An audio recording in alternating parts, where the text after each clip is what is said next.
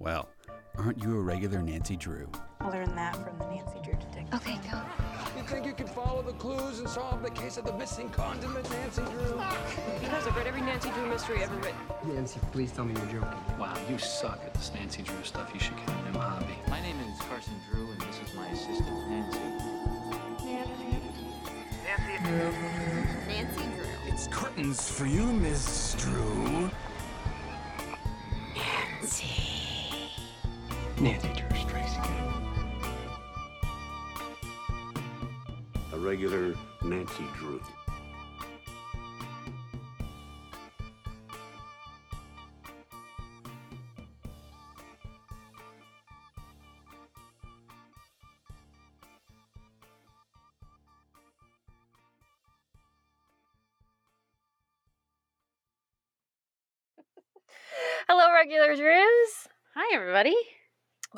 Episode 51. Yes, today we are covering arguably one of, like, or maybe even the most famous Nancy Drew story of all time. We were just talking about how it's probably the most adapted Nancy Drew Mhm. story of all time, but The Hidden Staircase. Woo! Woo! Woo! Yes. I'm pumped. I love the story so Mhm. much. I think that, yeah, it's definitely one of the most like classic Nancy Drew stories and like the most like, yeah, just iconic. Like when I Mhm. think about Nancy Drew, I think about the Hidden Staircase, and probably a lot of other people do as well. Even Mhm. more so than the old clock, because the old clock was just, you know, the first It's one in fine. a series is always kind of weird sometimes Yeah. because they just haven't figured out exactly what they're doing yet, like a pilot, you know. Mhm. Um, so I consider Secret of the Old Clock to be the pilot of the Nancy Drew original series, and the Hidden Staircase to be the one where they really figure it out. You Hit know what I mean? Yeah. And that cover is just easily one of the most recognizable Nancy Drew Right. covers ever, Yeah. too. So, Yeah, Nancy on the staircase with the flashlight. Mhm. Very good. Very, very good. Um, the only thing I think that's not iconic about this book is the lack of Bess and George. Bess and George, of course, Oh, of aren't course. in the series yet. But I dig our friend Helen Corning. Oh, yeah, of course. She's great. Mhm. She's lovely. Um a little bit I can definitely see where some of the dynamic was like oh well Helen's getting married and how that would kind of create some issues um and why they chose to go a different route with uh Nancy's friends and sidekicks, you know. Yes. Um cuz they hit that pretty hard in this book. Oh, yes. I'm interested to talk to you about I want to talk about Helen a lot, and I'd be really Yeah. interested in seeing like a study of Helen's whole arc, her whole Mm. timeline, her everything. So Yeah. Yes, love a good Helen Helen conversation. So okay, awesome. Um, yeah, overall, I really love this story. I think that Oh, yeah. it's it's just really good. It's solid. It really kept me interested, despite the fact that as I was writing the summary, I was kind of like, wow, nothing's actually really happening. Um, yeah, but but I didn't feel that way when I was reading it. You know, I was like, oh my gosh, Mhm. I was like actually like in suspense, which is almost such an odd like feeling to have when I'm reading a Nancy Drew book because I always feel like I know like okay, I know what's happening, like let's get there or whatever, but I don't know if it's just that I hadn't read the story in such a long time or if it's just really a credit to uh Mildred's writing um because uh, it's just it's just good. It's just good. I don't know what else to say about it. sure, yeah. Well, speaking of Mildred, so the this of course was released at the same time as Secret Little Clock as the breeder set in 1930, and then it was revised in 1959. Um, you just read the revised text, right? Right. Yes, that's the only one I have. Yeah. Gotcha. I, I read did read both. both. I did read both. Um, I have to say, I I liked the original text a lot more. Um, Mm, there was Really? Overall the plot is generally the same, and we'll talk Mhm. about the differences in the plot after we do the summary. I think that would make Sure. more sense. Um, but Yeah. it's it's very different. Like Helen is barely in it. Um, Wow. yeah, so you can definitely tell what was Harriet's writing versus what was Mildred's writing, and the revised text definitely feels like it was like a thousand percent Harriet comparatively. That's so interesting. hmm What a weird choice to add more Helen. mm-hmm. Yeah. So really, we we see Helen for like maybe two pages. We get um we get well uh, we'll talk more about it Sure. after the summary. But uh, Does we she get like go to Twin Elms by herself? She does, yeah, Okay. All right. yeah. All right. And the Turnbulls aren't related to Helen at all. Ha- Harry Oh, add- okay. added that in, yeah. So, All right. That makes yeah. sense. That makes a little bit more sense. Yeah. So I, I felt like it made it a lot more darker, spookier. Nancy Mm. was a lot more like strong, independent character that we know that she was in the original text. Because she Yeah. was, you know, it's just this darker, moodier. Nancy's all alone in the dark tunnel. It was. I really liked Yeah, it. I really, really liked it. because then she doesn't have it's not like she's staying with a f- friend and like family Right. a friend of you know her Mhm. friend's family she's all alone with these people that she Right. doesn't know right. yeah i bet wow Yeah. interesting fascinating Yeah. god i love nancy drew okay I want. I want you to go and read the original text so that you can really see how how strong Mildred's writing is in Mm. this one. Okay. I could I mean if if the, the revision was so good to me, I can only imagine how Oh, yeah. excellent the original was. Yeah. Mm. Yeah, that's exciting to think about.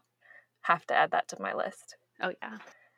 Let's see, what else do we want to talk about just in general? I guess we could talk about the cover. So there are Mhm. three covers um, for This this that I I've found. Yes. So that one I think is the same. Yeah, I have the same revised text Mhm. cover. There is also actually. Let me just grab them so you can see them. So this was the original text one.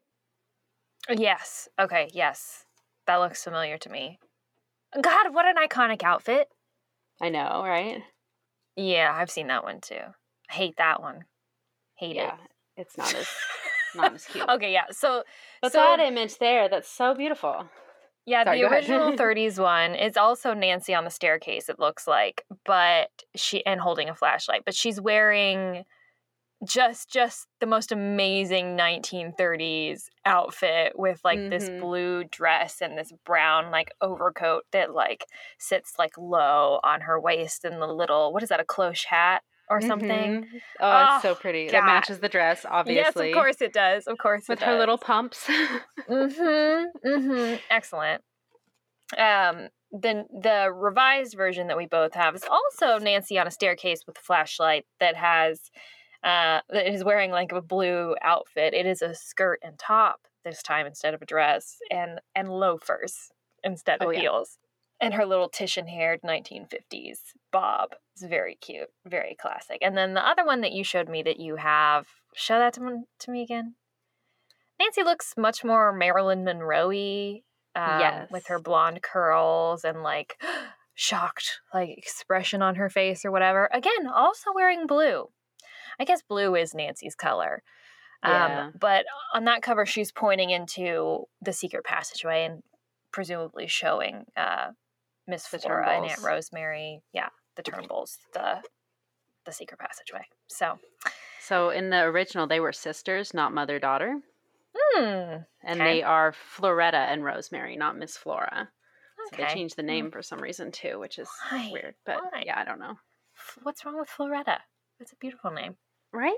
I don't know. It just seems like it just seems like sometimes with the revisions, it's like, why did you make this work for yourself? right. okay, three words. Oh, uh, hidden passageway. Yeah, This secret is like passageways. The secret trope. passageways galore. yes. Um, ghosts or ghost singular. Old timey um, mansions. Yeah, yeah. I mean, yeah. What could be better? Right. Perfect. okay, you ready to get started? Very excited. Alrighty. So we start off, um, and immediately Nancy gets a phone call. Oh, just by the way, we'll be summarizing the revised version because that's the version that we both read. But yes, as Mhm. Corey said, at the end, we'll talk about the differences between the revised version and the original text. So the summary from here is the revised version. Yeah. Um, so Nancy gets a phone call from her friend. They also make a point to call her older, which is interesting. Her older friend, Helen Corning. Um, and sh- Helen tells us that her great aunt Rosemary, since being widowed, has lived at Twin Elms, an old mansion, with her mother, Helen's great grandmother. And some strange things have been happening there, and Helen basically volunteered Nancy to help them. Um, she's like, "Oh, I have this friend. She solves mysteries. Let's call her." Um, after Nancy hangs up, someone rings their doorbell, and Hannah answers, and it's a man named Nathan Gomer asking if, or maybe Gomer, I don't know, Gomber, whatever, Hmm. um, asking if Mr. Drew is home. He's not, and Hannah tells him that he's not here. But then Nathan sees Nancy and asks, Hey, are you Nancy Drew? Um, he says that he's here to warn her and her father, tells her that Carson is in grave danger and that Carson was like brought in to do legal work for the railroad um, while they were buying some property here. And then a lot of folks who the railroad like bought out um, thinks that they were being cheated by the railroad. He also says that one of the property owners um, who like the railroad like bought from says that like they actually never signed a contract for sale. This guy's name is Willie Wharton, so he's kind of like the leader of this group of property owners in this dispute with the railroad. Um, and Nathan, Nathan Gomer, is actually his agent and the agent of several of the property owners. Um, and he tells Nancy that Willie refuses to sign another contract of sale um, or have his signature notarized on the original contract of sale until like he and the rest of the property owners can secure more money for their property from the railroad. This felt very convoluted to me, and I'm not sure I Mhm. fully understood it or if it was just too complicated and I didn't. Yeah. Yeah, I don't. I think the thing is, is I think there's a lot of subtext in this one that I didn't really understand, and a lot of that had to do with the situation. Um, and Mm. Nancy's like response to this situation, I thought was really interesting, and we can talk a little bit more about it later. But you can tell that Nancy is like immediately like just put off by this, Yeah. and I think it's because she thinks that like it's kind of like money grubbing and wrong. yeah. Um, but I was like, this is not the kind of response that we'd have to this situation in 2023. Like, you know what I mean? It's like this big corporation coming to this small town, buying up all these people's land, and then to build a railroad. Um, or something for the railroad, I guess. And then they're like dissatisfied with the amount that they were offered, and, and Nancy is like annoyed by that. She's like, Well, you shouldn't want more money. Um, and it's just it's just interesting. Um I just I didn't. So he Willie Wharton he like signed this thing, but it Mhm. wasn't notarized. So the railroad company like can't prove it was notarized. And now Willie Wharton is saying yes, that was my signature, but I'm not going to confirm officially that it was my signature until you give me more more money, even though I've already signed for this other amount. Yeah. Carson explains it a little bit more when we when we talk to Carson about it. Um so let's let's get to that. Um so Nathan so yeah, so throughout it Nathan is pretty insulting too and that's also why Nancy is like annoyed. He basically says that like Nancy isn't appreciative of his warning. Um and isn't a good daughter for like not taking the warning, which I agree is a little far. Um And also, what does he expect Nancy to do? yeah, yeah, yeah, yeah. Um, and Nancy also like questions his ethics in the situation because he, he it's like, are you're the one who's wanting these people to like wait for more money so that you can get paid a higher commission? That's unethical, kind of a thing. Because of course, Nancy is you know has to be our moral paragon here. Um, so she, so she takes exception to that. Um, uh, after he leaves, a little while later, Helen and her great Aunt Rosemary show up. Um, and Aunt Rosemary tells Nancy that she's been so frightened. Um, and she's asked Miss Flora, her mother, um, to leave their home, Twin Elms, many times. But her mother, Miss Flora, doesn't want to. Um, but there have been like untrace, there's been untraceable music, weird thumping, creaking noises at night, and eerie shadows on the walls. Basically, Twin Elms is haunted AF. Um, and they've even told the police about this, but basically, the police think that these older women, particularly Miss Flora, who's like 80 at this point, is just imagining it or potentially like, you know, uh, seeing things, right? Rosemary almost believed that as well. She also thought her mother was maybe um, seeing things until she realized that they'd been robbed. Um, because during the night, just this last night, several pieces of their jewelry were taken. Um, and they told the police about that too. But at this point, the police just aren't taking them seriously, thinking that they probably just misplaced the jewelry or whatever. later, after they leave, Nancy explains the situation. Oh, no, sorry. So while they're there, Nancy explains the situation about her father to them um, because she doesn't really feel comfortable like leaving Carson alone right now because Yeah. she's worried about him based on what uh, Nathan said. Um, and so she'll let them know if and when she has time to come out to investigate. Um, and then when Carson gets home later that night, he explains the whole railroad situation. Yeah, so this this is what I was talking about. So apparently, the lawyer who originally secured Willie Wharton's signature was like really ill at the time. Um, and yeah, did not secure a witness to the signing of the deed originally, um, and didn't have the document executed. And he died like two hours after Willie Wharton signed. Yeah. Can't blame the guy too much for his failing to do that. Honestly, um, can you imagine dying two hours like after? I can't. Like, why are don't work this? Why would you? Why are you working? you know what I mean? If you're that ill and you so ill that you're about to die, man, this is capitalism. Anyway, okay, yeah. It is but 59 because he was ill, yeah. because he was ill, um, and all of this stuff happened, and of course he eventually died. The railroad didn't realize that the signature wasn't um, legit or like wasn't notarized or whatever until they had already started work on the property. So this is why Willie Wharton has a lot of leverage over this situation because if his signature is not legitimate, the railroad is already start has already started work on his property. So basically, he's owed money. Um, He's owed more money, uh, especially in that situation. The railroad is at fault. Um, so it's complicated, and that's why Carson is working on this. He's basically trying to find Wharton, um, and he tells Nancy not to worry about it. He's like, you know, I'm I think Wharton's in Chicago, and I'm gonna go try to find him. I do think that he'll consent to having his signature on the sale notarized, and that this whole thing, this whole threat situation, is an invention from Nathan Gomer to try to get a higher commission. Um, and also that Nathan is like a blowhard and and Carson's not actually in any real danger. Carson definitely blows the whole thing off, Yeah. basically. I think this is what confused me as well because Yeah. Making these threats, but Carson Yeah. is like, for some reason, he knows he's in Chicago. We don't know why, but Yeah. Wharton's like in hiding so that he can like wait out this thing with the railroad company, but he's Carson's also like, oh yeah, if I find him, he'll sign. He just is making it really hard to find him because he doesn't want to sign. So why Yeah. are you sure that he would sign? I don't know. It just seemed really weird to me, but Yeah, Carson definitely seems to have some information that we are just not privy to, um, Right, which is yeah. interesting. Um, there's like just some context that we don't really understand. Um, but basically, he seems to think that no, Nathan is just like this money grubbing dude, and Yeah. he came here just to scare you. Like it wasn't cool. Everything's gonna be fine. I think I know where Willie Wharton is, so it's gonna be it's gonna be easy. You go investigate the Twin Elms case. So Nancy calls Helen and agrees to go over there Monday morning.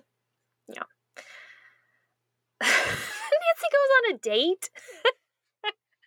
this did not happen in the original either. Who who the f is Dirk? Who is this man? the most boring guy I think I have ever heard of. Dirk Jackson is his name, and he's like a tennis player or something that she knew from high school. I'm like Nancy, Why why, are you going out not? with this guy? This just seems like not not your thing anyway. Um, and it's also like a double date, but they don't talk about who she goes on the double date with. It's bizarre. Um, oh, it would just it would be inappropriate for her to go out with just just this guy alone. of There's got to be other chaperones there. Don't worry. Exactly. Also, I I'm sure I know this is this must have been a thing. There just must have been like just dances just every freaking day. Oh, Um, evidently. Yeah. Just like sponsored by charities and like play a play and a dance. Like what? when you're Nancy Drew, that's what you do for a date. Anyway, um, then she comes home. It's a liter- there's literally no point to that little interlude. She comes home, and then the next day she goes to church. Yeah. Also weird. Why is this here? Why are we talking about this? whatever. Uh, she goes to church with Carson.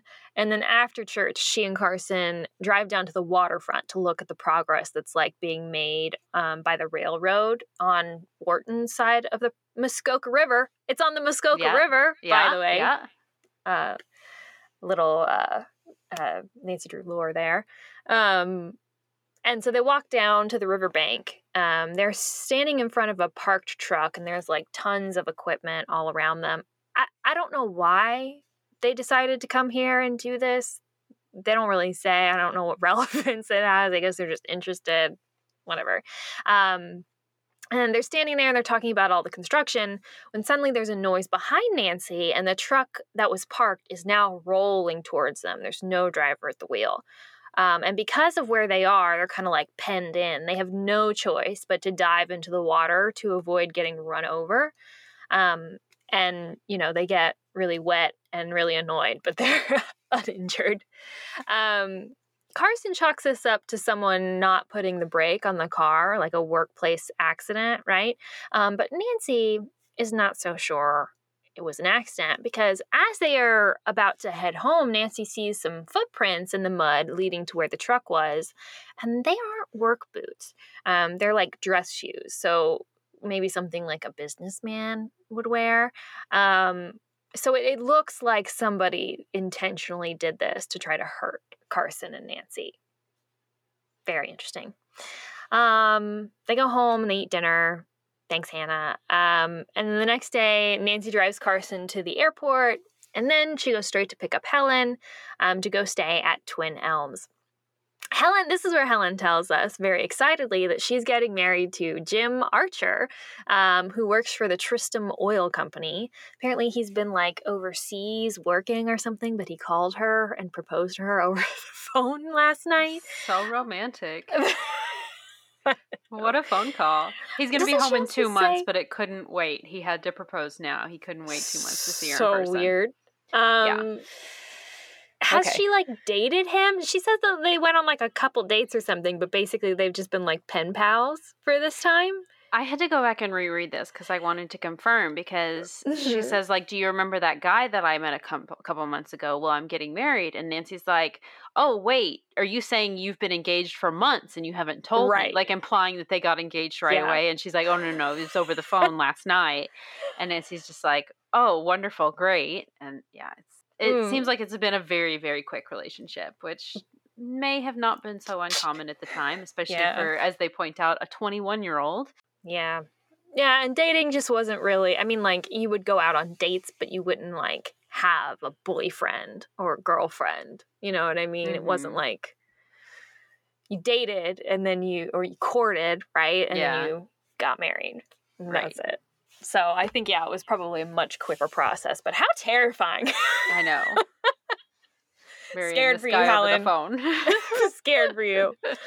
Um, oh yeah. So then they go to Twin Elms, um, and it's this beautiful old colonial mansion with like extensive grounds. Apparently, it's been in Helen's family since 1785. Um, they're greeted at Twin Elms by Aunt Rosemary and Miss Flora, um, and they tell Nancy that just before they arrived, a pearl necklace was stolen. So another theft. Um, apparently, Miss Flora had removed it from its hiding place because I guess they hide jewelry. Interesting um, to look at the catch because she remembers that the last time that she wore it, there was something weird with the catch, so she was making sure that like the clasp on the the necklace wasn't broken. Um, and as she was like looking at it, she got called away um, by the gardener to go like discuss something, and then when she came back, the necklace was gone. Um, and they're telling Nancy that they keep all the doors and the windows locked on the first floor at all times, so they have no idea how this thief got in to take this necklace. Um, they talk about the layout of the house a little bit and how anyone would have to move around it to be unnoticed. Um, and then Nancy and Helen go um, to explore upstairs. And while they're upstairs, Nancy is struck by like this eerie feeling. She's like, what if the thief is still here? Like maybe that's why no one has noticed because the thief has been here the whole time and has never left. oh, It, this is this is the best, honestly. Like the tension in this scene is Mhm. just so excellent. Um, and so they're like sneaking around, and then oh, she sees actually there's like a large armoire in the corner that could fit a person maybe there's maybe the thief is hiding in the armoire right now and so she goes over and she flings the doors wide open and nobody's there but excellent peak peak suspense very good props props Yes, yes. Um, so they decide to continue their search a little bit more. They don't find anything or any other clues. Nancy goes outside. No, no footprints on the ground or anything like that. Um, they continue exploring the grounds a little bit, and they come across this path that Helen explains leads to Riverview Manor. Um, so Riverview Manor, she says, is a duplicate of the Twin Elms mansion. Um, apparently, way back in the day, Twin Elms and Riverview were built by a pair of brothers um, who were like really, really close, and then something happened. They had this quarrel. They became lifelong enemies, um, and I guess one of the brothers moved away or something. Something happened, and so Riverview has been empty, sitting vacant this whole time, while Twin Elms obviously has stayed in the Turnbull family. Um, then they go in for lunch, and while they're eating, they hear music seemingly coming from the second floor. Um, so Nancy runs upstairs and determines that it is the radio in Miss Flora's room, must have turned on. Um, Miss Flora swears that she didn't leave the radio on. Um, Nancy even like she tests it to feel if it's warm to see if it has like been turned on recently. Um, I thought that was kind of funny, but um, obviously it was on though, which means someone stuck snuck in here and turned it on, and then managed to I guess turn it off while they were downstairs before Nancy could come back up. yeah. Um, Helen has the idea, oh, you know, maybe he's hiding up the chimney. So she goes Helen. and she opens the flume and it covers her in soot. Um, so yeah, Helen has to go clean up, but then they go check the attic and the cellar. Um, also, no luck there either. Um, so now they have definitely, you know, they're like, there's absolutely a thief here in our midst, but you know, why are they trying to to frighten uh, the Turnbulls? What is going on here? Why is this happening now? Um, so Nancy's kind of wondering about this when suddenly there is a knock on the door. Um, Aunt Rosemary says that it's probably just the man who's wanting to buy Twin Elms, and Miss Flora What? is like, yeah, what do you mean? Why didn't you tell me this before? right. Sorry, continue. Well, Miss Flora is like, you know, I don't want to see him because I don't want to sell, though. Um, Right. eh, He's offering such a low price that it's really just, it's kind of insulting to us. We don't really want to hear him out anymore. Um, so they go downstairs, and who's at the door? It's Nathan Gomer. Woo! Of course it is. So he pushes his way in and is super rude to everyone. Um, he's like, you know, everyone in town knows this place is haunted. If you don't sell now, you'll never get a penny for the place. I'm I'm being so generous to y'all, even offering you Mhm. anything for this house. So you better sell it to me now because, um, you know, there's just no chance of you selling it to anyone else. And if you stay here, you won't be able to afford the upkeep and blah blah blah. And he's just making all these weird threats. Um, he also gives this like really bizarre sob story Yeah. about how his his family were like poor poor folks in Europe and then his parents came over here and his whole life he'd always wanted to buy a nice colonial home so he could feel like a real American enjoying real American traditions in the colonial home. We have to talk about this later. There's so much to say about this. It is so weird. And Miss Flora is it's like clearly it's a fake story, but Miss Flora Right. is like, "Oh, you poor pathetic Yeah. thing. You just want to be in this colonial home." And Mhm. I- think they even is this where they asked about Riverview and he's like, "No, Riverview, I can't buy Riverview because it's just too too much in disrepair. It would cost me too much to fix up where this place Right. isn't as bad, so that's why I want this house." Yeah. Um, but ultimately, Aunt Rosemary kicks him out, and they're like, "No, we're not signing anything. Get out of here." Um, so he leaves, and Nancy looks out the window to see which way he's going, like in his car, and she realizes, oh, he didn't drive here. He's just like walking. He's just Hmm. walking up the driveway. All right. Very bizarre because we're like, I'll say we're in um, Yeah. Cliff Cliffwood. Is that the name of the town? We're not in River Heights. I don't we know, but we're like out in the country-ish. Mhm. Yeah. Yeah. just from the like context clues that were given about like Carson's trip to Chicago and the drive Mhm. from River Heights to Cliffwood, I get the feeling that River Heights again is uh, uh, we know it's a suburb of Chicago, and I think Cliffwood is even further out than Mhm. that. Um, Yeah. Which um, I will say as well. This is a total side note, but um, we're we're told that the house was built prior to 1785. Is yes, that right? This is also what I want to talk about, Corey. Chicago wasn't even founded, not even incorporated, but wasn't even founded until 1780. Yeah. So how many large, like large colonial mansions are being built like a good two, three hours outside of the outskirts of Chicago?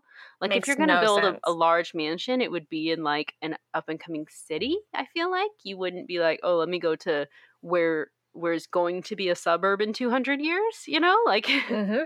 it's just I don't know. It just felt very bizarre.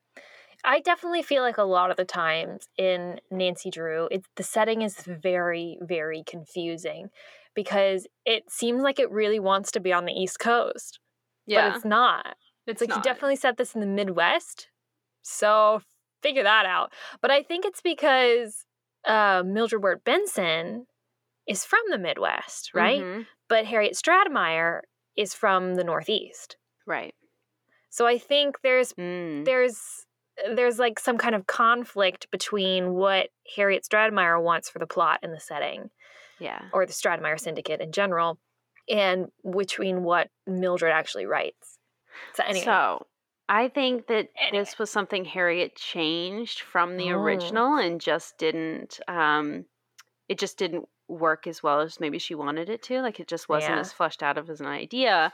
Um, because sense. in the original text it's still it's two brothers that built the two matching houses, which uh-huh. also, also another side note, they're not named Twin Elms and um oh, Riverside. It's just they just they just refer to it as the mansion, and then the place next door.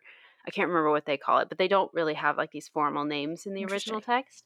Um, but it, it's still two brothers that built the houses, and then their big conflict was the Civil War. So one Yeah, brother joined the. Union, one brother joined the Confederacy, and the Civil War was the falling out that they had. that makes so much more sense. Mm-hmm. Yeah. Um, because too, I wanted to talk about that as well. They talk about servants' quarters, Uh huh. and if we know anything Oh, about there's the yeah. coded language in this, in books like this, it's slave quarters. It's former the 1780s, and we're talking about our servants that lived there. Yeah, I mean, yeah, I mean, like seriously. I have a lot more to say about this later as well. Okay, yeah, we'll put a pin in it. We'll come back. we will. Okay, okay. So, sorry, back to the story here. So, he tells us this pathetic story about wanting to be an American in his colonial home. Aunt Rosemary kicks him out. Um, Nancy realizes that he um, he walked instead of drove, which is very strange considering that the nearest town is like easily at, at Right. like 20 miles or something, you know. So, where is he going that he's within walking distance? Um, so they go and they sit back down in the foyer and they're all kind of talking about what just happened. And they notice that the chandelier has started swinging wildly back and forth, um, like just in, in the ceiling of where they're at. Um, nothing else in the room is, you know, swinging and nothing else is, is off or anything. Sorry, freaked out. It's spooky. It is kind of- spooky, it- Corey. It is really freaky. Um, so Nancy's like, oh, obviously someone is just in the room Yeah. right above us. I think they say it's Miss Flora's bedroom is the room right above where they are where they are right now. She's like, clearly someone's just in there. They're walking around up there, and that's what's causing the chandelier to swing. So she runs upstairs, um, and just when she reaches reaches the top of the stairs, she swears that she can hear a door closing, but she doesn't see anyone. She doesn't find anything. Very strange. So the other three, uh, the other three ladies have followed Nancy up the stairs, and so they kind of talk about it. And she's like, "You know what, Helen, you go back downstairs. I'm gonna like jump up and down on in the center of the room in Miss Flora's bedroom. You go downstairs and tell me if it makes the chandelier swing, and we can confirm our theory that yes, someone walking in here definitely could have made that happen." Um, so as soon as Helen gets downstairs, Nancy starts jumping up and down, and she's like, "Is it working, Helen?" You know, she calls out to her, and then Helen just lets out a piercing scream. Sorry, this part's very funny to me. It is. It is. It is. So they race back downstairs, and Helen is like almost passed out on the sofa. And they're like, Helen, what's wrong? What happened? And she's like, There's a gorilla face outside the window. And they're like, Wait, what? And she's like, No, seriously, looking out that window just now, I saw the face of a gorilla looking at me, and it was so horrible and grotesque. and so Nancy's like, oh my gosh, I gotta go check this out. So she runs outside. She goes around the side of the house to where that window is.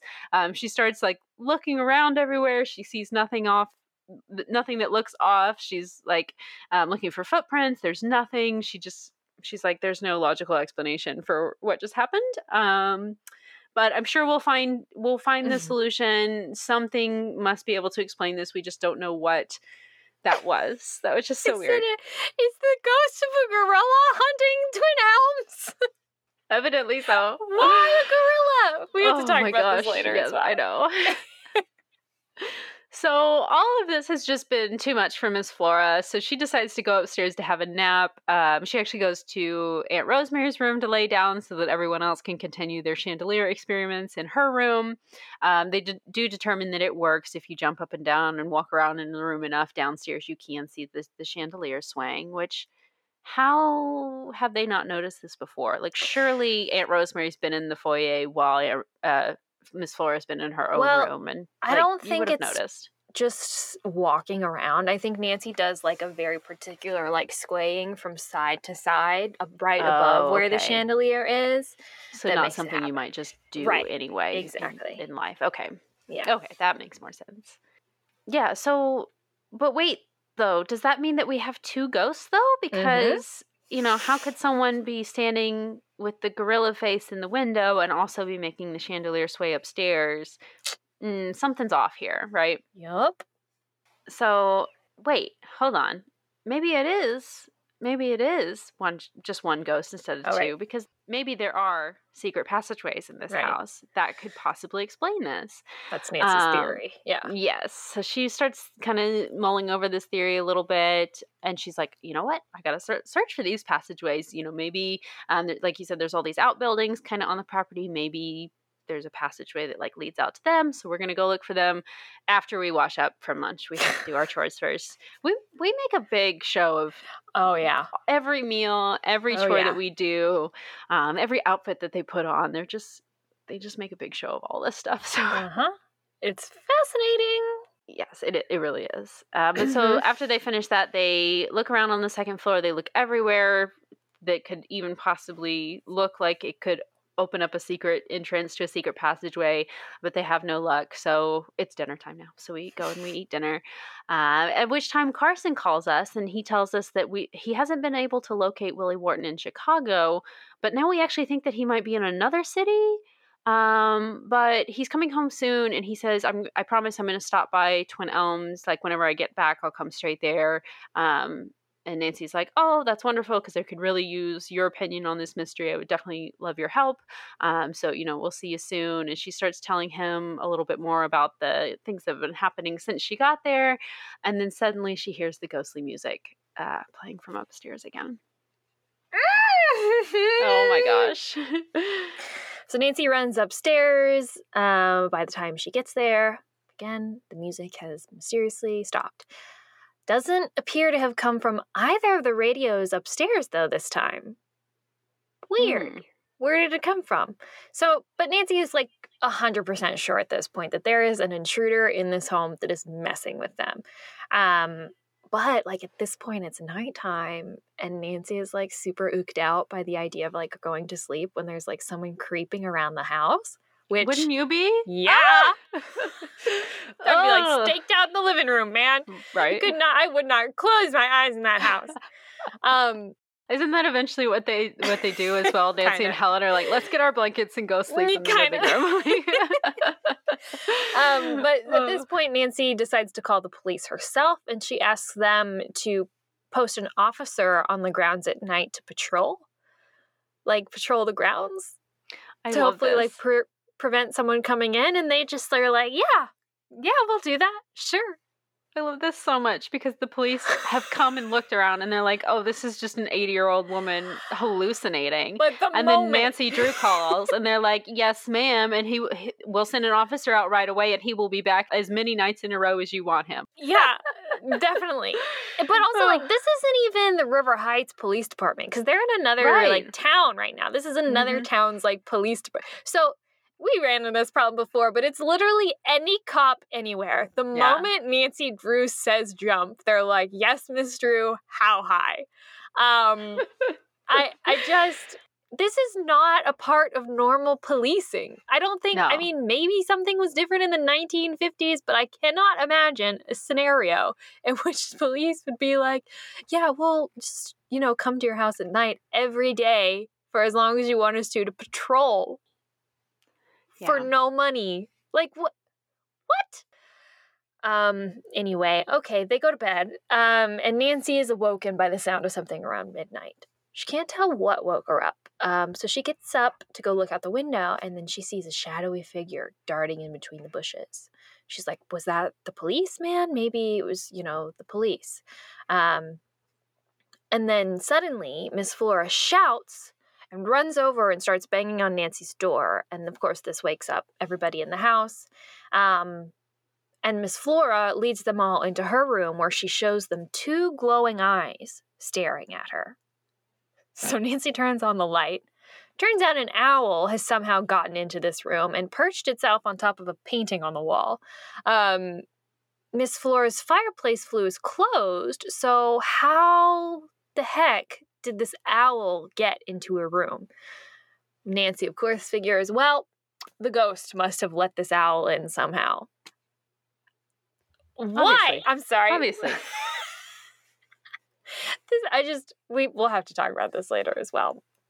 Whatever. So uh, Miss Flora goes to sleep in Rosemary's room with Rosemary, and Nancy and Helen carefully remove the owl. Very skillfully, by the way. There's no running around the room and screaming as it would is it would happen if I were trying to remove an owl from a bedroom. But they get the owl out and lock uh, Miss Flora's door so that if the ghost thief is somehow able to access Miss Flora's room while the door is shut and locked and everything, they won't um, be able to get out to the rest of the house, right? Right. That's pretty Wishful thinking. Wishful Yeah. thinking. It is. Yeah. Um, Then Nancy has the genius idea of going skulking around the grounds at night to try to find that shadowy figure. Literally, it's midnight right now, maybe even like 1 a.m. at this point. Also, there's a police on guard outside. So, this is just an excellent idea all around. Um, so, she goes out to do that, and of course, she's instantly caught uh, by the police guard. Um, but that kind of seems like it may have been her goal to see like if he was any good, if he would catch her, or if she could like recreate the like path of the ghost thief somehow, whatever. Um, but still, like when he catches her, his hand flies to like his gun. He could have he could have shot her. Like Yeah. Nancy Drew. Jesus, what an idiot. Sorry. Okay. Um she talks to the cop and he introduces himself as Tom Patrick, um, and he tells Nancy that the figure she saw was probably him. Okay, great. Um, thanks so much. He tells us he's been patrolling all night and he doesn't see how a figure could have entered Twin Elms without him seeing it. Um, Nancy explains her theory to him about there being a secret passageway that might lead from an outbuilding or something into the mansion. Um, and Tom Patrick tells us he'll keep patrolling around to see if he sees anything, and if he does, he'll throw a rock at Nancy's window to let her know. Um, so Nancy just goes back to sleep. Um, the next morning, Nancy and Helen go to explore the outbuildings to try to find this secret passageway. They search the old ice, house, smokehouse, and the quote unquote servants' quarters um, and find nothing. Um, in the last outbuilding, the carriage house, Helen like falls through rotten rotten floorboards in the floor and falls through a hole. Um, she's okay. Nancy at first thinks, "Hey, we found the secret passageway," but we definitely haven't. It's just rotted out floorboards. Yep. Um, um, but at this point, Helen's like, "I'm done. Let's go get lunch." Um, and they eat. Then after they eat lunch, they explore the cellar again. Still no dice, no luck. yeah. this is this is what I'm talking about in this book. It's like how many times are we going to search for a secret passageway, and how many times we're not going to find it? Because wow. Um. Anyway, that night, Nancy talks to everybody about how she's excited for Carson to come the next day. Um, but then she gets a phone call from Hannah saying that her father actually wired Hannah um, to say that he's been delayed in Chicago. He didn't say why, um, but they assume that he's, you know, on Willie Wharton's trail somehow. Until um, Nancy tell or Hannah tells Nancy that she heard that Willie Wharton was actually seen by the river in River Heights just a couple of days ago. Um, turns out the postman heard this from someone else and told Hannah, so it could be a mistake, I guess. But this gets Nancy worried about Carson um, because, like, what would delay him in Chicago if Willie Wharton was supposedly here? And he also wired instead of telephoning like he usually would. So, what if that wasn't actually him that sent the wire at all? And what if someone is actually holding him captive? Hmm. Frightening. Um, but at this point, there's not a whole lot Nancy can do um, because, of course, she doesn't know where Carson is. Um, and she hasn't really, you know, she doesn't know how to contact him, right? So, Helen and everyone just decide to take Nancy upstairs to the attic to like try on a bunch of old like dance costumes in a trunk and they like play some music and dance. There had to be a Nancy dressing up scene. There had to be. of course. Of course. Um so they're like wearing these old-timey costumes, I guess. I don't know what they mean by old-timey, but uh, oh, some kind of costumes. Um and they go downstairs to to dance. Um, when suddenly there is a shout from outside. Um, it's the police officer. He seems to have caught someone. Um, and so they all run outside, and it's this man, and he claims that he's just a neighbor taking a shortcut home. He swears he he's never broken into this house or whatever. He's just, you know, cutting across their property. Um, and after some telephone calls, they confirm his story. Um, it's a really funny scene though because they're like awkwardly wearing these like costumes. Um, and he's the the man who's like you know cut across their yard or whatever is it's like very weirded out by like what's going on. Um, but whatever, it gets resolved and then they go to bed. Um, but just as Nancy is drifting off, she remembers that the paneling behind the trunk with the costumes looked different than the rest of the paneling in the attic. So she thinks there could be a secret passageway there and she resolves to check it out tomorrow morning. So they get up the next morning, and Nancy tells Helen about her plan to search for the secret passageway, but she's like, you know, I don't want to upset Flora and Rosemary too much anymore. So they suggest that they go outside for the morning. It's a nice day. Go spend your time out in the garden. We are going to be in here. We're going to clean up this morning. Um, you guys go rest. Don't worry about it. So they clean up for like half an hour. They it's this weird thing where they're like, we if we just spend half an hour of our time, we could have this whole place spotless. Um, so I they can't. do. I don't know why they had to make a, such a big deal of it because it didn't seem that important to the plot, but whatever. They go upstairs, Nancy and Helen, they go check out the attic. Um, they manage to figure out, they have this funny little scene of them like testing every single stair um, on the staircase leading up to the attic just in case for whatever because the obviously it's an old house the stairs creak really bad. They're like just in case you know the bad guy comes and we need to move throughout the house very quickly and quietly let's figure out how we can ascend these steps without making any noise. Um, so they have this funny little scene of them like hopping up the steps and like okay step on the right of this step and then skip step 12 and then on the left of step 13 and um, yeah so they figure this out and then they go into the actual attic and they start messing around on the wall behind the trunk and it doesn't seem like it's hollow and they can't really find a space um like behind this panel uh, let me explain this better. Helen goes and gets a screwdriver and they're like sticking it through the cracks in the panel and they're trying to like see if they can maybe like pry it off or see if there's anything behind it. But the, whenever they put the screwdriver through the cracks, there's just like solid wall behind that. And so, mm-hmm. like, oh, maybe it's just like you know, just it's attached to the wall weird. It's not actually a hollow space behind the wall. So, kind of a, a dud. They don't really find much. And Helen goes outside now because she is expecting a letter in the mail from Jim. Um, and Nancy now realizes because they like make a big show of Helen talking about, like, let's go downstairs and check the mail. So, mm-hmm. Helen goes downstairs, but Nancy's still in the house by herself because everybody else is out in the garden now. So, she decides, you know, maybe maybe I can convince this ghost that the coast is clear. So she like settles down and like gets really quiet just to see if the ghost will reveal himself. And she does start to hear like really strange creaks like coming from the staircase and she's like, "Oh, maybe it's the staircase like coming up to the attic, but it doesn't sound like it's coming from that direction. It sounds like it's coming from behind the wall."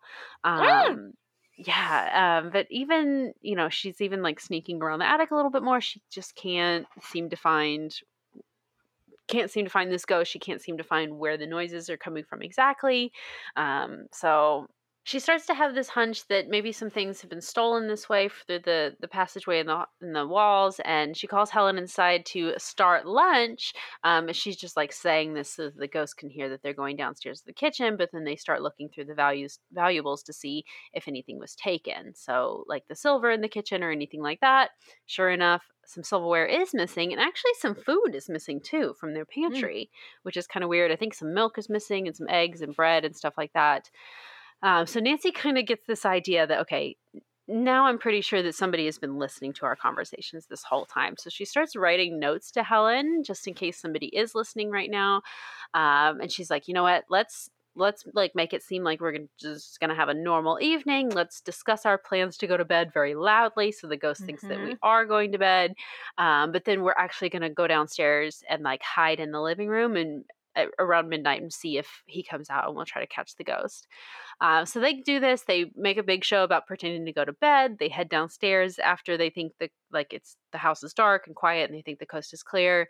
Um, Nancy waits in the kitchen actually, and Helen's li- waiting in the living room. Um, and they also have this plan that if either of them sees anything, they're going to run to the front door and then like shout outside for the police officer, and then hopefully he'll come running.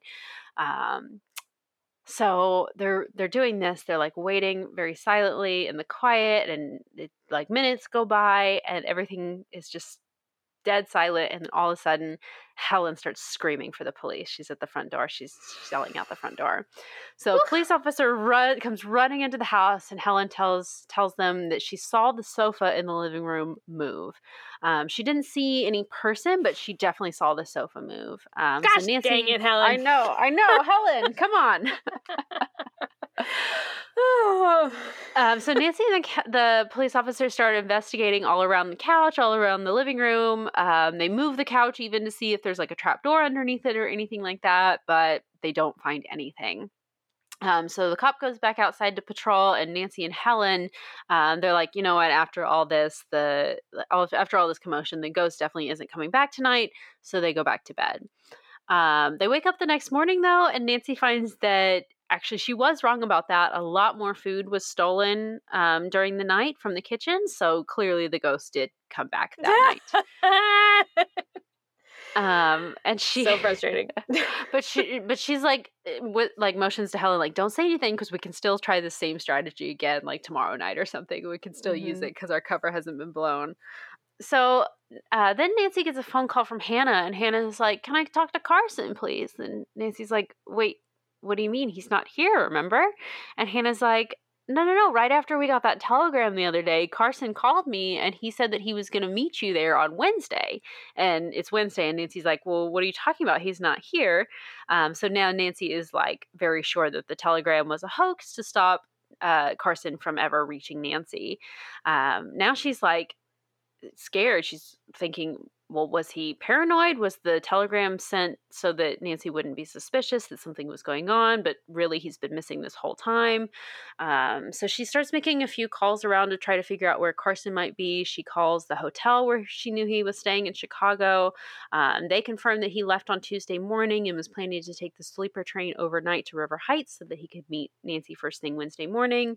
Um, she, I think she also calls the law firm from the railroad and mm-hmm. tries to see if he's been in contact with them and they say that he hasn't been.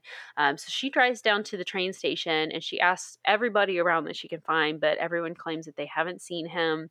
Um, she calls the police and tells them the whole story about the threats against Carson and now that supposedly he's missing and the police say that they will start investigating right away. Um, Nancy, while she's like trying to ask people about this, a woman approaches Nancy and says, like, "Oh, I heard you talking on the phone. Um, I'm pretty sure I saw your dad yesterday, and I'm pretty sure that I saw him get into that man's cab right over there. I guess there's like a train arriving soon, um, so there's like a line of cabs waiting at the train station to take people who have just arrived. Um, and Nancy has like already spoken to that person, and he said, like, no, I don't recognize your father, whatever. And now that this woman has said that guy definitely saw your dad yesterday, she's like, "Oh, why is he lying? Like what mm-hmm. what is going mm-hmm. on here?" Cuz clearly he is lying about it, but we just don't know the reason. Um, so she goes over to the cab driver and is like, or the the woman goes over and was like, "You told this girl that you hadn't seen seen her father, but I saw him yesterday with you. What's that about?" And he's like, he's he gets really like weird and like scared acting, and Nancy's like, so has someone been threatening you or like who is telling you to keep quiet? Like what's going on? And he's like well since you guessed i'll go ahead and tell you. Um, yes i did uh, pick up your father yesterday from the train station. He asked me to drive him to twin elms. Um, and then as we're like leaving some other guys came and like ran and flagged down the cab and they were like oh we're going in that direction too. Can we just like get in the car with you? And so the cab driver lets them do that and then a few minutes later they start yelling at him to stop the car because carson has gone unconscious. Um, so they they get him out of the cab and like I guess just on the side of the road to like look him over and see if he's okay. Um, and the cab driver's like, no, no, no, let's not stop. Like, I'll just, I'll, I'll drop you guys here and then I'll take him to the hospital. Um, and then another car like drives up behind the taxi and some guys get out and are like, no, no, no, we will take him to the hospital. Let him, let us have him. Um, and so the cab driver eh, kind of tries to protest and they're like, no, if you tell anyone that you saw us or this man, something is going to happen to your children. Um, we would hate to know what what goes on with your children if you say anything. So he gets so scared that he lets them take Carson and he leaves. Um, but yeah, now we're pretty sure that Carson was like drugged and these men obviously kidnapped him. The guys in the other oh, car. Horrifying. Yeah. Very, very scary. So Nancy starts calling all the hospitals in the surrounding area just to make make sure Carson isn't actually in the hospital, but he's not. Clearly, they didn't actually take him to the hospital like they said they were going to. Um, so she calls the police and gives the description of the men that the cab driver gave to her. She tells them their description. Um, and at this point, she she's kind of at a loss for what to do. So she calls Hannah and tells her everything that she just learned. Um, Hannah suggests that she leaves it up to the police and that she should just like leave it with the police, but then call those other lawyers that your that your dad was working with and just let them know what's going on. Um, so she does that, um, but the lawyers at the law firm that uh, the whoever, whatever law firm is working for the railroad, those lawyers are currently out for lunch, and so Nancy is just kind of in town right now I guess she drove into town to go to the police mm-hmm. headquarters. Oh no, she drove into town to, to go to the, train, station. station. Yeah. Um, and so while she's waiting, she um, she goes and gets lunch, and she calls, and they're back at the office, and she asks them to call her at Twin Elms if they learn anything. So she heads back to Twin Elms, and she decides to drive around the estate to see if she can like see anywhere that might be.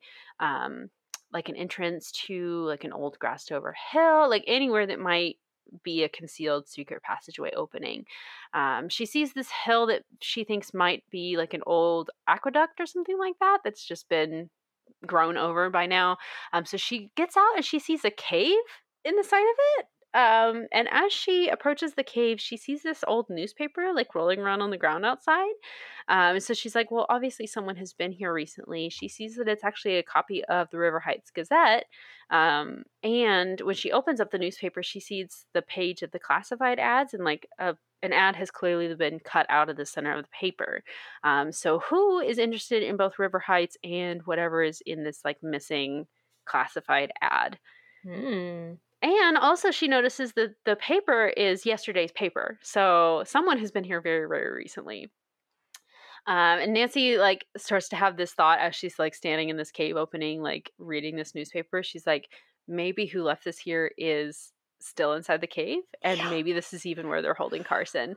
So she's like, "Do I want to go in? Do I dare? Could they grab me too if I like got too far into this cave?" So she like goes in and she's like, "Okay, I'm 5 feet in. Okay, I'm 10 feet in. Still nothing." Mm-hmm. She has to get her flashlight out and she's like, "Okay, okay, okay. Still nothing. Okay." And there's the wall of the cave. So it's just this cave. It's there's nothing in there, uh, but it is a very spooky scene. Tense. Uh, yeah, I know. But then she um, Okay, so when we get the description of the kidnappers, we learn that one of them has a crinkly ear.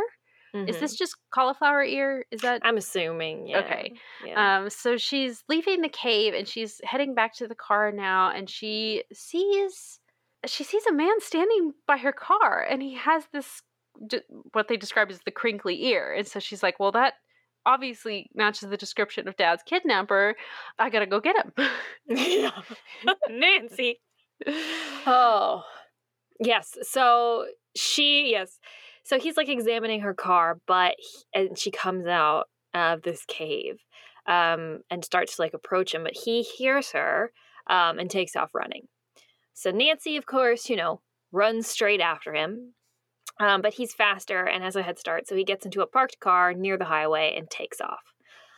Really surprised at this point that um, Nancy doesn't just jump in her car and follow him, but I thought Okay. the same thing. I was like, Nancy, give me that high speed chase. It's Yeah. probably 40 miles an hour, but still. Right. Um, so Nancy goes back to Twin Elms to report this to the police as well and ask for any news, but of course they don't have any yet. Um, Nancy then calls Hannah um, and is going to ask her to try to find that copy of the River Heights Gazette so that she can figure out what classified ad was clipped. Um, but then suddenly, this is the most bizarre scene, I think, in the whole book, aside from the gorilla mask. Um, suddenly, they hear this cracking noise, or she hears this cracking noise. Um, and Helen comes out of the kitchen and shouts at Nancy to look out um, as the ceiling of the hall comes crashing down on top of them. Um, they are knocked to the floor um, and covered in plaster. Helen sustaining a huge bump to the head, and Nancy is now unconscious. Mm. Um, Aunt Rosemary and Miss Flora come running to the girls, um, and Nancy does reawaken pretty quickly. Um, but they're, of course, a mess covered in plaster. They go into the library to get away from all the dust. Um, and Nancy tells them, "Oh no, I'm fine. Don't don't call a doctor." Why would we do that? Nancy, you're unconscious. Okay. Um, uh, Miss Flora asks if the ghost is responsible for this accident, but Rosemary reminds her that there was a leak in the hall from the last storm um, that soaked the whole ceiling, and so it probably was just just water damage that Ew. caught it. yes. um, so they just clean it up, um, and that's that.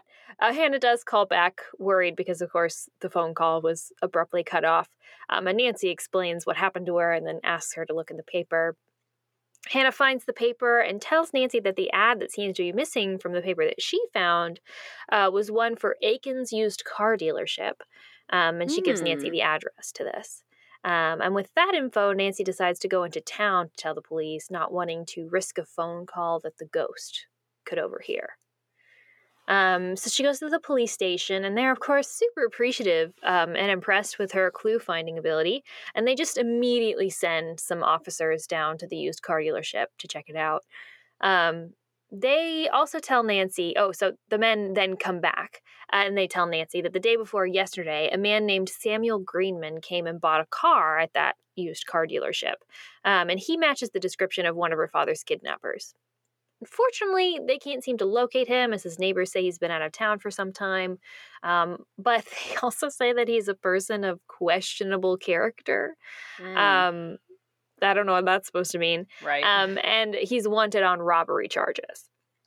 Okay. Um, so while she's talking to the police, um, Helen actually calls the police station where Nancy is and tells and like asks to speak to Nancy. Um, and then she tells Nancy that something dreadful has happened and she needs to return to Twin Elms. So Nancy leaves the police station and rushes back over to Twin Elms as fast as the law allowed, um, and finds that the doc- there's a doctor there. Um, and Helen tells Nancy that Miss Flora has suddenly been taken very ill. She may have just had a heart attack. Um, and the doctor actually wants to take her to the hospital, but Miss Flora refuses to leave Twin Elms. Um, Mm. Helen explains what happened to Nancy. She says that they were in the kitchen cooking something special for Nancy to like cheer her up because she's been upset about Carson, obviously. When Miss Flora suddenly became super tired and started to go upstairs to like uh, rest, um, but halfway up the stairs, she turned to look back and saw an unshaven man with long hair standing in the parlor. Apparently, this wasn't what caused her heart attack. She didn't freak out at this. She actually headed like directly downstairs to like confront the man and speak to him. But once she gets there, the man is just gone. He's vanished. And then she Ugh. faints. Ugh. um, That'll do it. yeah. Um, so after Helen tells Nancy this, um, the doctor comes out of Miss Flora's room and says that she'll be all right, but she just has to rest. Um, the doctor also seems to think that Miss Flora has hallucinated this man, but of course, Nancy and Helen know better. They know that this must have been the ghost. Um, so as soon as the doctor leaves, and once they serve everyone everyone dinner, they search the parlor.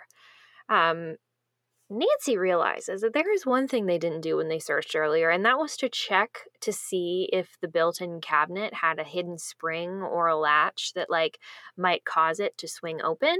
Um, and after a thorough investigation, Nancy finds a small catch, presses it, and the cabinet swings open to reveal a secret passageway. Mm. Here's our first one. um, so the passageway doesn't go very far, but Nancy does find like an old half finished letter in the passageway from 1785. Um, not long after the house was built, um, the letter seems to be from the owner of the house writing that he's overheard two of his quote unquote servants um, conspiring against the colonies. Um, so apparently they're like he's talking about like some like loyalist spies in his patriot household i'm guessing? I don't know. Um so this is supposed to be a revolutionary war yeah. uh espionage thing? Uh-huh. this is mm, even though it would have been over by now? In 1785 yeah. So why were we now okay. But then we also have this like um they they specifically say that like traitors and spies would um eh, go into like pose as servants in houses. Right. So if you can pose as a servant in 1785 we can make some assumptions mm-hmm. um and so are we implying that our servants are all traitors and spies? And like it just it just seems very it's um, weird virtue virtue signaling here. I don't know. It just seemed like a Mm. very weird, like oh, all these servants are really traitorous people that yeah we have to watch out for. It just it just felt very like mm, coding a class of ex- people exactly. yeah hmm. yeah that's know. weird that's weird that's a you would think that they would know the dates of the revolutionary war You would think.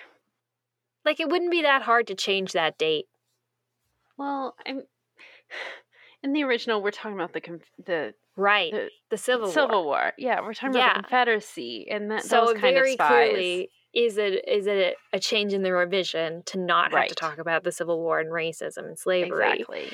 um but it's just Very bizarre. just also like really not like you didn't not only are you being racist and not talking about it but now you're like not even doing it well like you're not even Yeah. you know And like everything's poor attempt. historically wrong. yes that's the point yeah anyway okay so Sorry, I'm harping on that a lot. But No, it's very weird. Um, so, but basically, the gist is that this passageway was a passageway that the owner used to spy on his quote unquote servants in the kitchen. Um, also, a weird thing to do, you know, Mhm. just in general. Um, anyway, so that's the extent of the secret passageway. There isn't anything else that seems to branch off from it. It's just a secret passageway from the parlor to like behind the kitchen. Um, the next morning, uh, Hannah calls and tells Nancy that the lawyers called Hannah and told her that they think Carson is hiding on purpose um, to not have to own up to his own failure and like not being able to find Willie Wharton. Um, which, of course, Nancy gets super upset with. Um, you know, any any suggestion that Carson isn't just the best at his job and like wouldn't take responsibility is just she can't even consider that. Um, and they tell Hannah that if Carson can't produce Willie Wharton or further evidence by Monday, um, the lawyers will have to concede to the property owner's demands in order to be able to continue construction. Um, so this additional additional time crunch uh, spurs Nancy to go back to the police um, and asks them to follow Nathan Gomber. She thinks that he has something to do with both Willie and her father's disappearance, and she can't think of anything else that might yield further clues. So, of course, they're like, "Yes, of course, Miss Drew, we'll get right on that." Um, and then Helen and Nancy go grocery shopping. um, afterwards, they're driving home. They're about to pull into the drive at Twin Elms uh, when they see, guess who? Speak of the devil, Nathan Gomber get into his car with a smug grin on his face and pull away from Twin Elms. Oh no. So now they're worried that, you know, he's satisfied, has a satisfied grin on his face because he may have finally persuaded Miss Flora um, to sell. Um, and Nancy, angry, you know, at the disappearance of her father, puts on the gas and decides to follow him. She's like, F this, F that, let's go. Yeah. Um, yikes. So they follow him past Riverview Manor, where he starts. He like slows down a little bit and starts flashing his lights. Um, Nancy's like, "Is he? What is he doing? Is he signaling to someone? Is he signaling to someone like in Riverview Manor? Is he signaling to someone that's like hidden off the road that he knows that we're here and they're telling him to follow us? Like, what is going on here?" Um, but then they continue on into the town where Samuel Greenman supposedly lives, and then they lose him at a red light. Um, so they decided to go back to the police and tell them what has happened, and um, then after that, they decide to head back to Twin Elms. Um, upon returning to Twin Elms, though, they learn that Miss Flora has taken a turn for the worse. Uh, while Aunt Rosemary was outside, the cleaning woman happened to let Gomber in, and then he went upstairs where he threatened Miss Flora that if he didn't sell, something terrible would happen to Rosemary and Nancy and Helen. Um, and so she signed it right then and there, and then the cleaning lady signed as uh, her witness.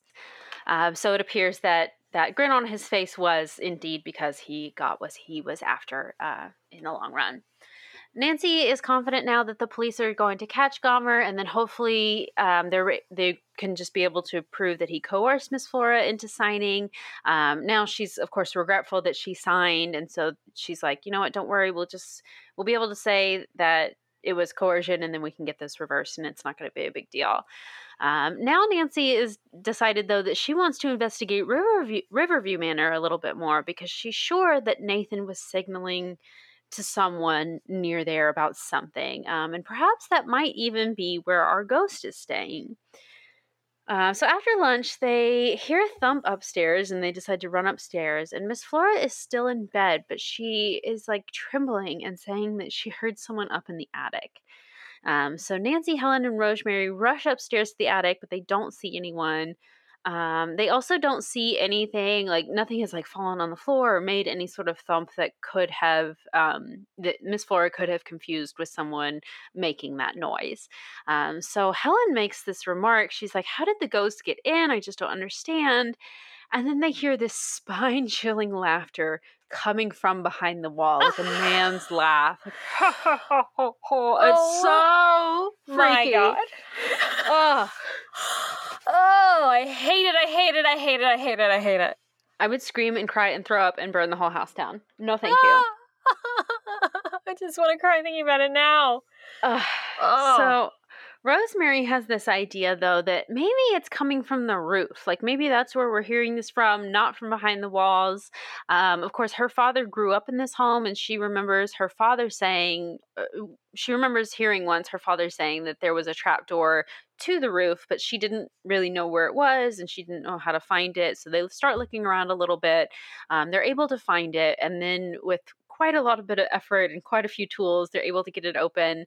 Um, it makes this really horrible creaking sound when it's open, though. And so Nancy pretty much quickly rules this out. She's like, there's no way the ghost would have used this. Otherwise, we would have heard this creaking. Like, it's that loud. Mm-hmm. Um, so she goes up onto the roof anyway, and she sees this like tower lookout, um, like just a few feet over from where the trap door um, opens up onto the roof. Um, and so Nancy's like, hey, maybe there was somebody up on this roof. Maybe they're now hiding inside this lookout thing. Um, so she, of course, climbs out onto the roof and is like crawling on the roof. And Helen's like, no, Nancy, come back in. And she's like, nah, I gotta get to this hideout. Um, so she climbs over there and she like peers down into it and she doesn't see anyone inside. Um, she attempts to like go into it and she like puts her foot down to climb into it and then the floor like gives way beneath her. So she's like, oh, never mind. So she crawls back out. Um, she's like, you know, probably very unlikely that any ghost would have used this because if I almost fell through it, a grown man definitely would have made this uh, fall through. Um, so Nancy uses this opportunity to look around, though, from her vantage point on the roof. She can see all the way to Riverview Manor, and she swears that she can see a light on in the window. Mm. Um, so she decides "Uh, now I definitely got to check this place out. Oh my gosh! Um, she heads right over to the realtor and asks her if she, um, he can let her in to look around inside the house. And he's like, you know, um, I'd be happy to, but I can't because the property was just sold. And she's like, oh, what a shame. Um, you know, hey, maybe I can contact the new owner and they might be willing to let me look around before they move in. Could you at least tell me who owns it? And he's like, yeah, um, this guy Nathan Gomber. And she's like, oh. Oh!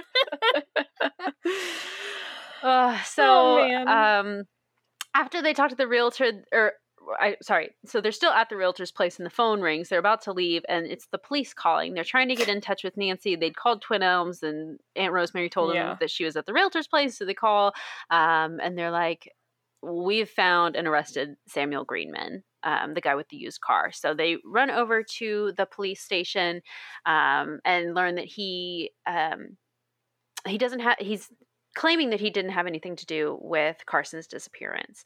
Um, they also got the cab driver there, and he's saying that he can't positively ID the man as the one that he saw kidnap Carson. So uh, the police are telling Nancy, "We think he's just scared to talk. Maybe something's going on Mhm. here. Could you go in and try to talk to them?"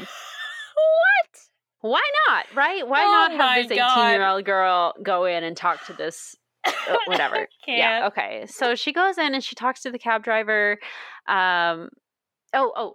Nancy's like, I will talk to them, but under one condition: you let me do it alone. And the police are like, no problem. Go in there with the kidnapper. The Fine. hell is going on at the police station? Yeah. The I you. it- s- This is not okay. It's something. So yeah, and the police are just like bowing down to Nancy. They're like, "Yes, we know you've got the interrogation skills to make this work. So work your magic, Miss Drew." So she goes in and she goes to talk to the cab driver driver first, and she's like, "Hey, you have children. what do you think? What do you think they they would do if something happened to you?" And he's like, "Oh, they would be so scared and upset." And she's like, "Yeah, and don't you think that if, you know, someone knew what had happened and could help, you would want them to talk?" And he was like, "Oh, yeah. Oh, I see where you're going with this. You want me to like help you with the Carson thing." And she's like, "Yeah, could you?" And he's like, "Yeah, okay, I'll ID the man." It takes like 10 seconds and Nancy just Literally, she convinces him. speaks two sentences to this Mhm. man, and Yeah. he's falling over himself Yeah. to help It's her. like, well, yeah, in that case, if you put it like that, you win, Nancy Drew. Um, so she goes, she gets the cop, and he um, he admits to them, yes, I can positively ID Greenman.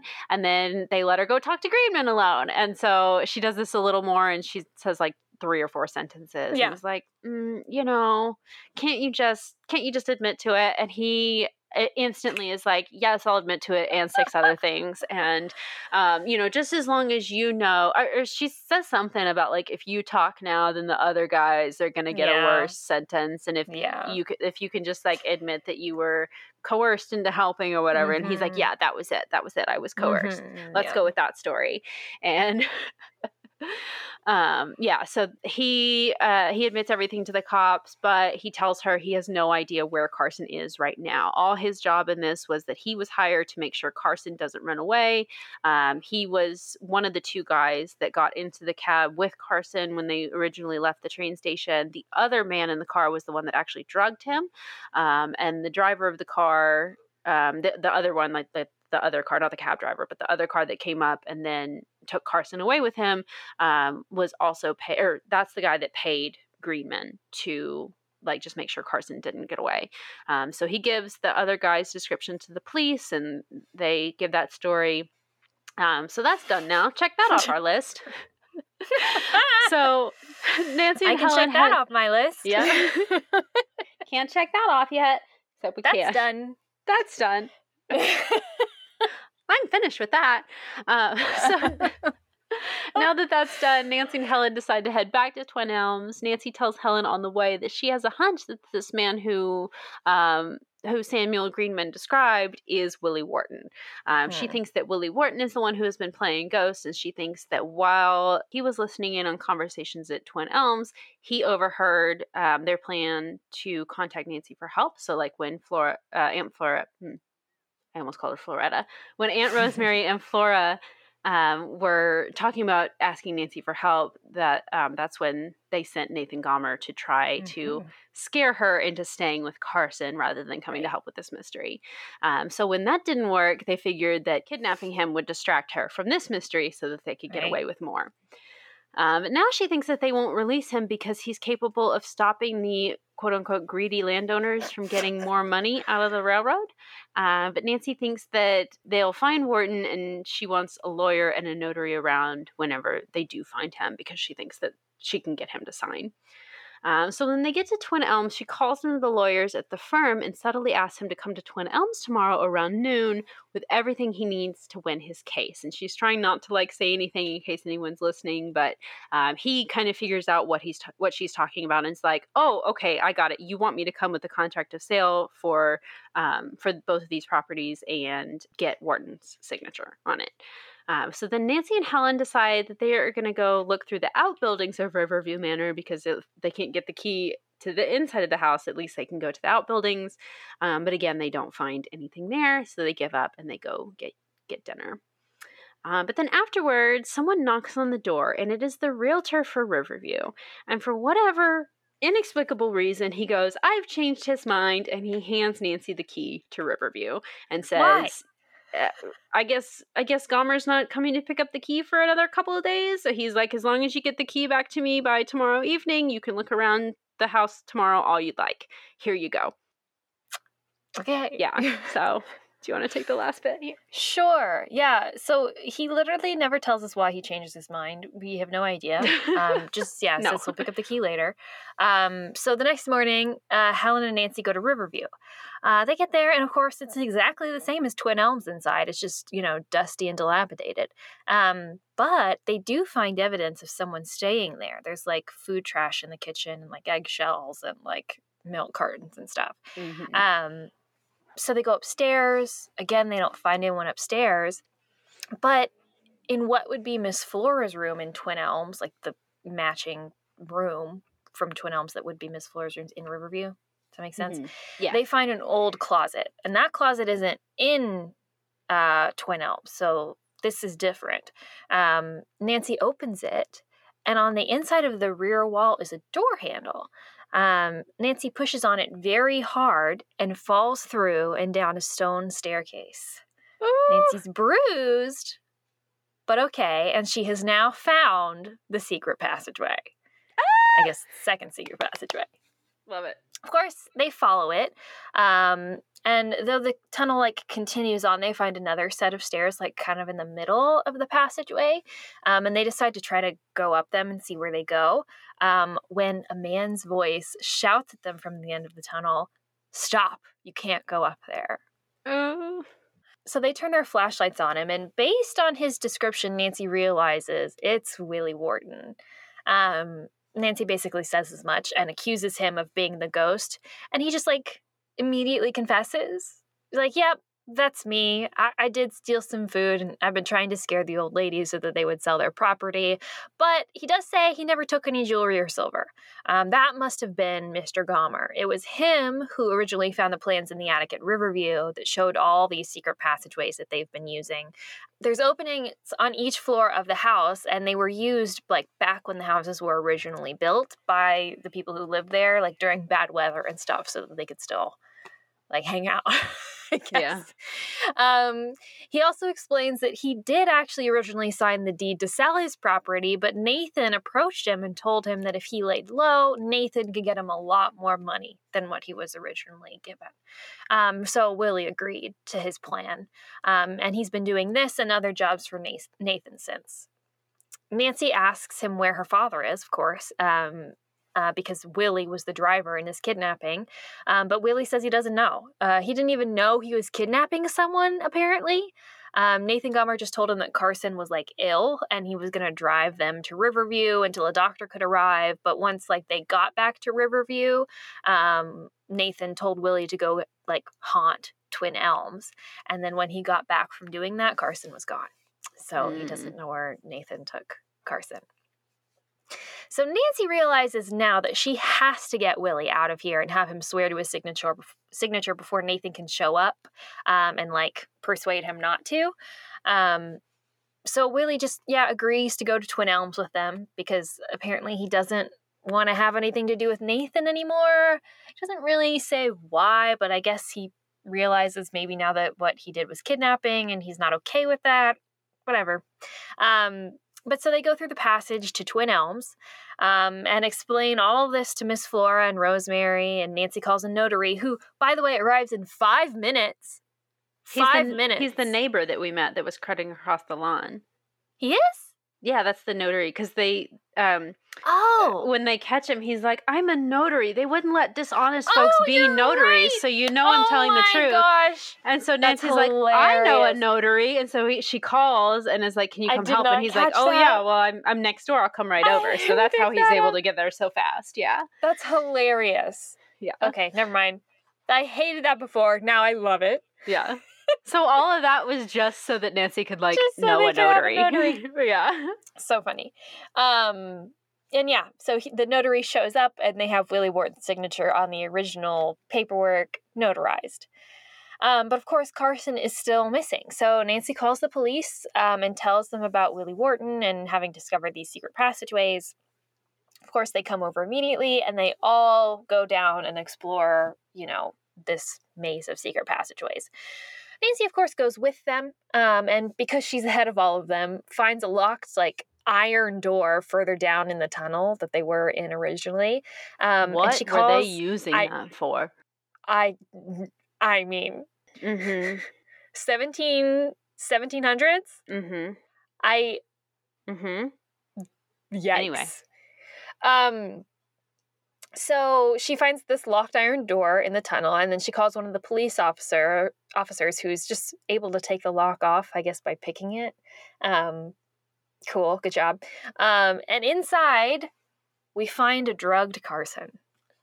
Um, wow. Um, so we're able to get him upstairs, um, and he perks up a little bit after like some smelling salts that they called like a restorative. I guess I don't. Yeah. I don't really know what that was. Um, gross, but whatever. Um, and he just basically rapidly recovers, um, of course, because he's so in such good shape. They make sure to to Oh, yeah. Um, and Nancy just recounts this whole story to him or whatever. And then the police captain enters and tells them that they also caught Nathan Gomber outside of Riverview, as well as the other kidnapper, and all the loot that they stole from Twin Elms has been recovered. Um, and Nathan has now admitted to coercing Miss Flora to sell Twin Elms and even trying to harm Nancy and Carson with the truck at the beginning of the book. And Nancy and Helen cheerfully go to make lunch. And that is the end. Yay. oh, man. Okay. What a I conclusion, just- huh? I mean, I was just looking through my notes and I'm like, okay, what do I want to talk about first? And there is just so much yeah, to discuss. it really is. Like, yikes. Um, okay. I just, okay. I want to talk about something that really came to my mind when Okay. I was reading this. And I, I mean, it's just because of a bunch of stuff that like we've talked about in the past or whatever. And I just, this really came up for me as I was reading. And it's like this book, and and I said this at the beginning, this book is such like a quintessential Nancy Drew book. Nancy Drew is like in her element. She is brave. She is quick thinking. She's like smart. She is, you know, like really invested and stuff. It's just it just feels very quintessentially Nancy Drew, like with the secret passageways and the plot, and you know Nancy driving as fast as the law oh, allows, yeah. and even even the weird dates, and Yeah. the cleaning, and all that It just feels very classic. Yeah. And of course, like Nancy's relationship with the police, right? Like oh, yeah. you know the way that they are like falling over themselves to accommodate her and how they just absolutely trust this 18 year old girl to come into a police station and interrogate their suspects when they have failed like i just and so this is what gets me so much because it's so clearly a fantasy story Yeah. like, this is so clearly not real life. Like, I know that I wasn't raised in the 50s, but there is no reality in which grown men in a police station, police officers, Mhm. are letting this 18 year old girl who they have never met come in and just interrogate people. Like, that just wouldn't happen. Right. That's just clearly a fantasy that has been created for this, right?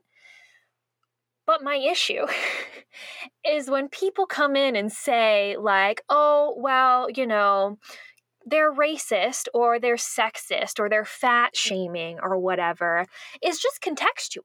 Just consider the time period in which it was Mm. written. Of course, it's like this. Oh, you can't talk about it, you know, too critically because, you know, it this was just real life, you know, at that time. And I'm like, I'm sorry, that is fucking bullshit. Yeah. These books are not supposed to be depicting real life. They're fantasy No. escapism. It is so clear when you read scenes like that, like this would never happen. This is this is crazy talk. So so thinking that like we have to have like racism and sexism and you know all the horrible stuff that we have seen portrayed in some Nancy Drew books in it just because that was, you know, accurate to the time is a crock, is a crock Right. of shit yeah.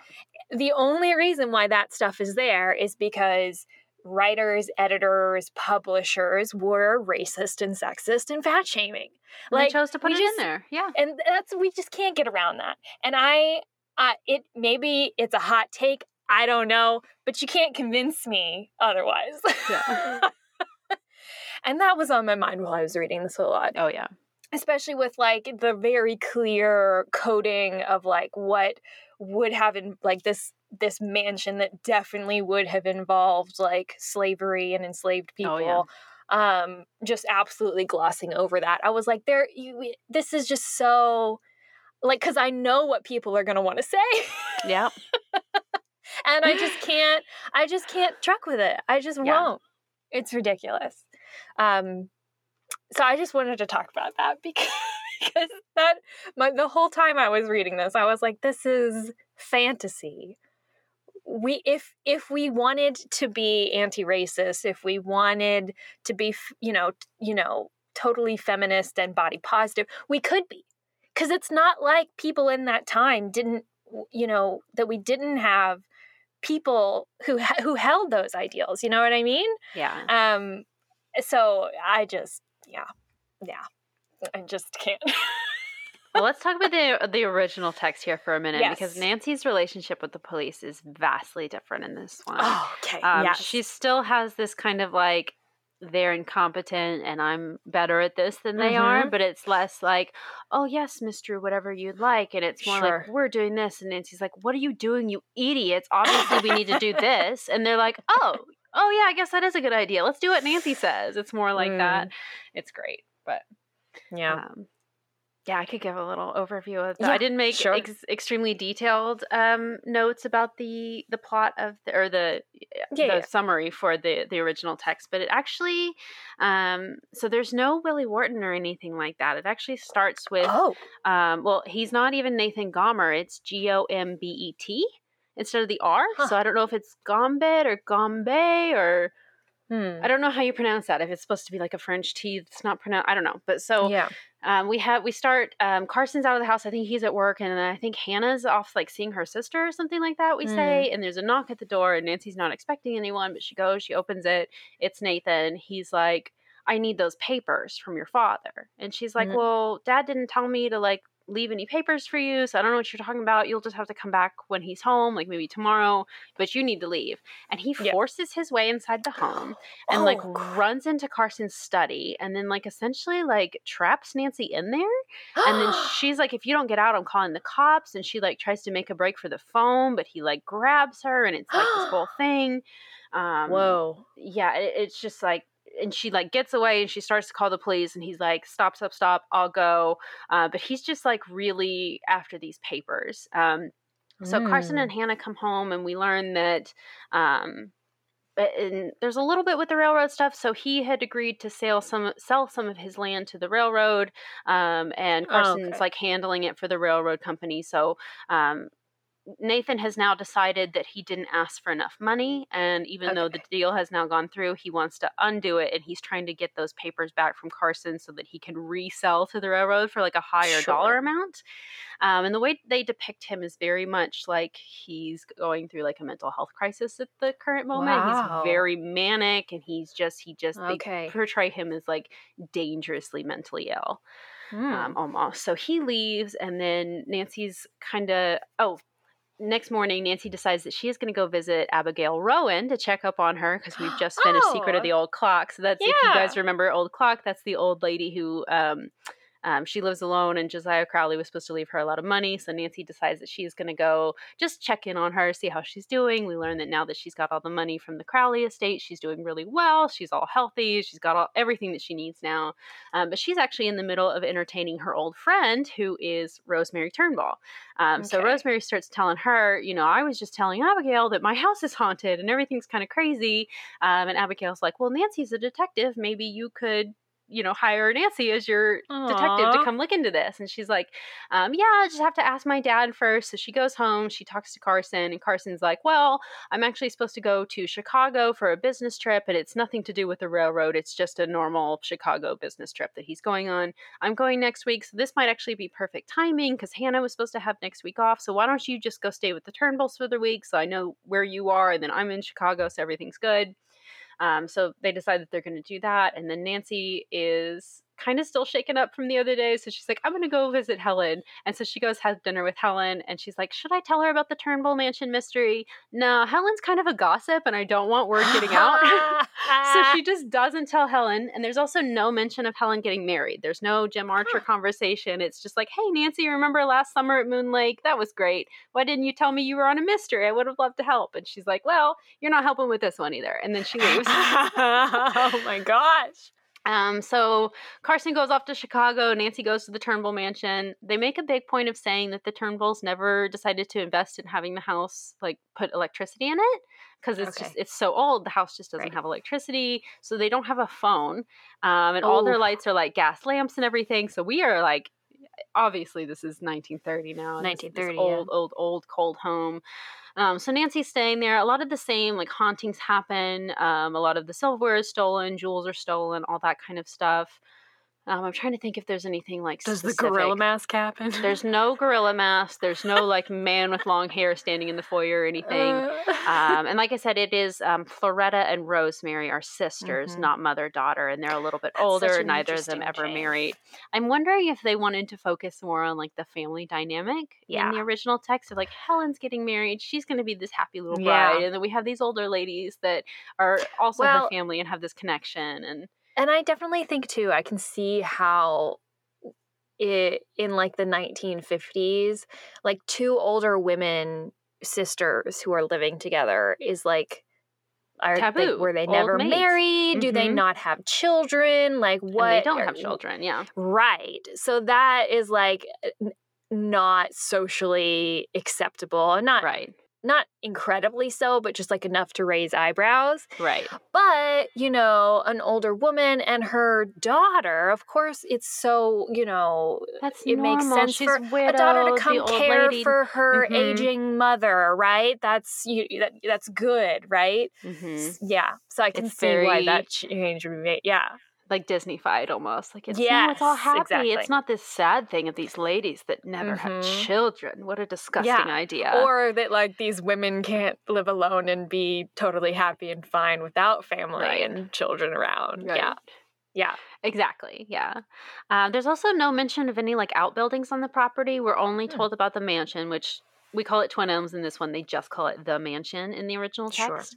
And we also learn that Nathan lives at Riverview, or they they don't call it Riverview in the original text. I don't remember Right. if that had a name, but he lives there. He didn't buy it like mid story. He has been Just living it. there for a long time. I think he might actually be like a very distant cousin of the Turnbulls. They don't specifically say like, "Oh, that's our cousin," or "We're related," or anything Okay. like that. But just like the brother that had sold that house, or the brother that Mhm. had lived in that house, eventually it got passed down to him, and then the brother that had lived in Twin Elms passed it down to these sisters. Sure. Um, and so, like we said, it was the two brothers that that owned the houses, and then there was the Civil War, and one brother joined the Confederacy, Confederacy, excuse me, and then the Turnbull sisters, their ancestor, joined the Union, and he actually like died Mm. in the war and then left the house. So um, there's Mm. that whole plot line with it, and then um, we actually get the Carson kidnapping scene. Like we see that the perspective switches to focus on Carson. So it's it's not like first person written. It's still the third person Right, point of of, view, but like we're seeing Carson's actions. So we see him yeah. um, get off the train from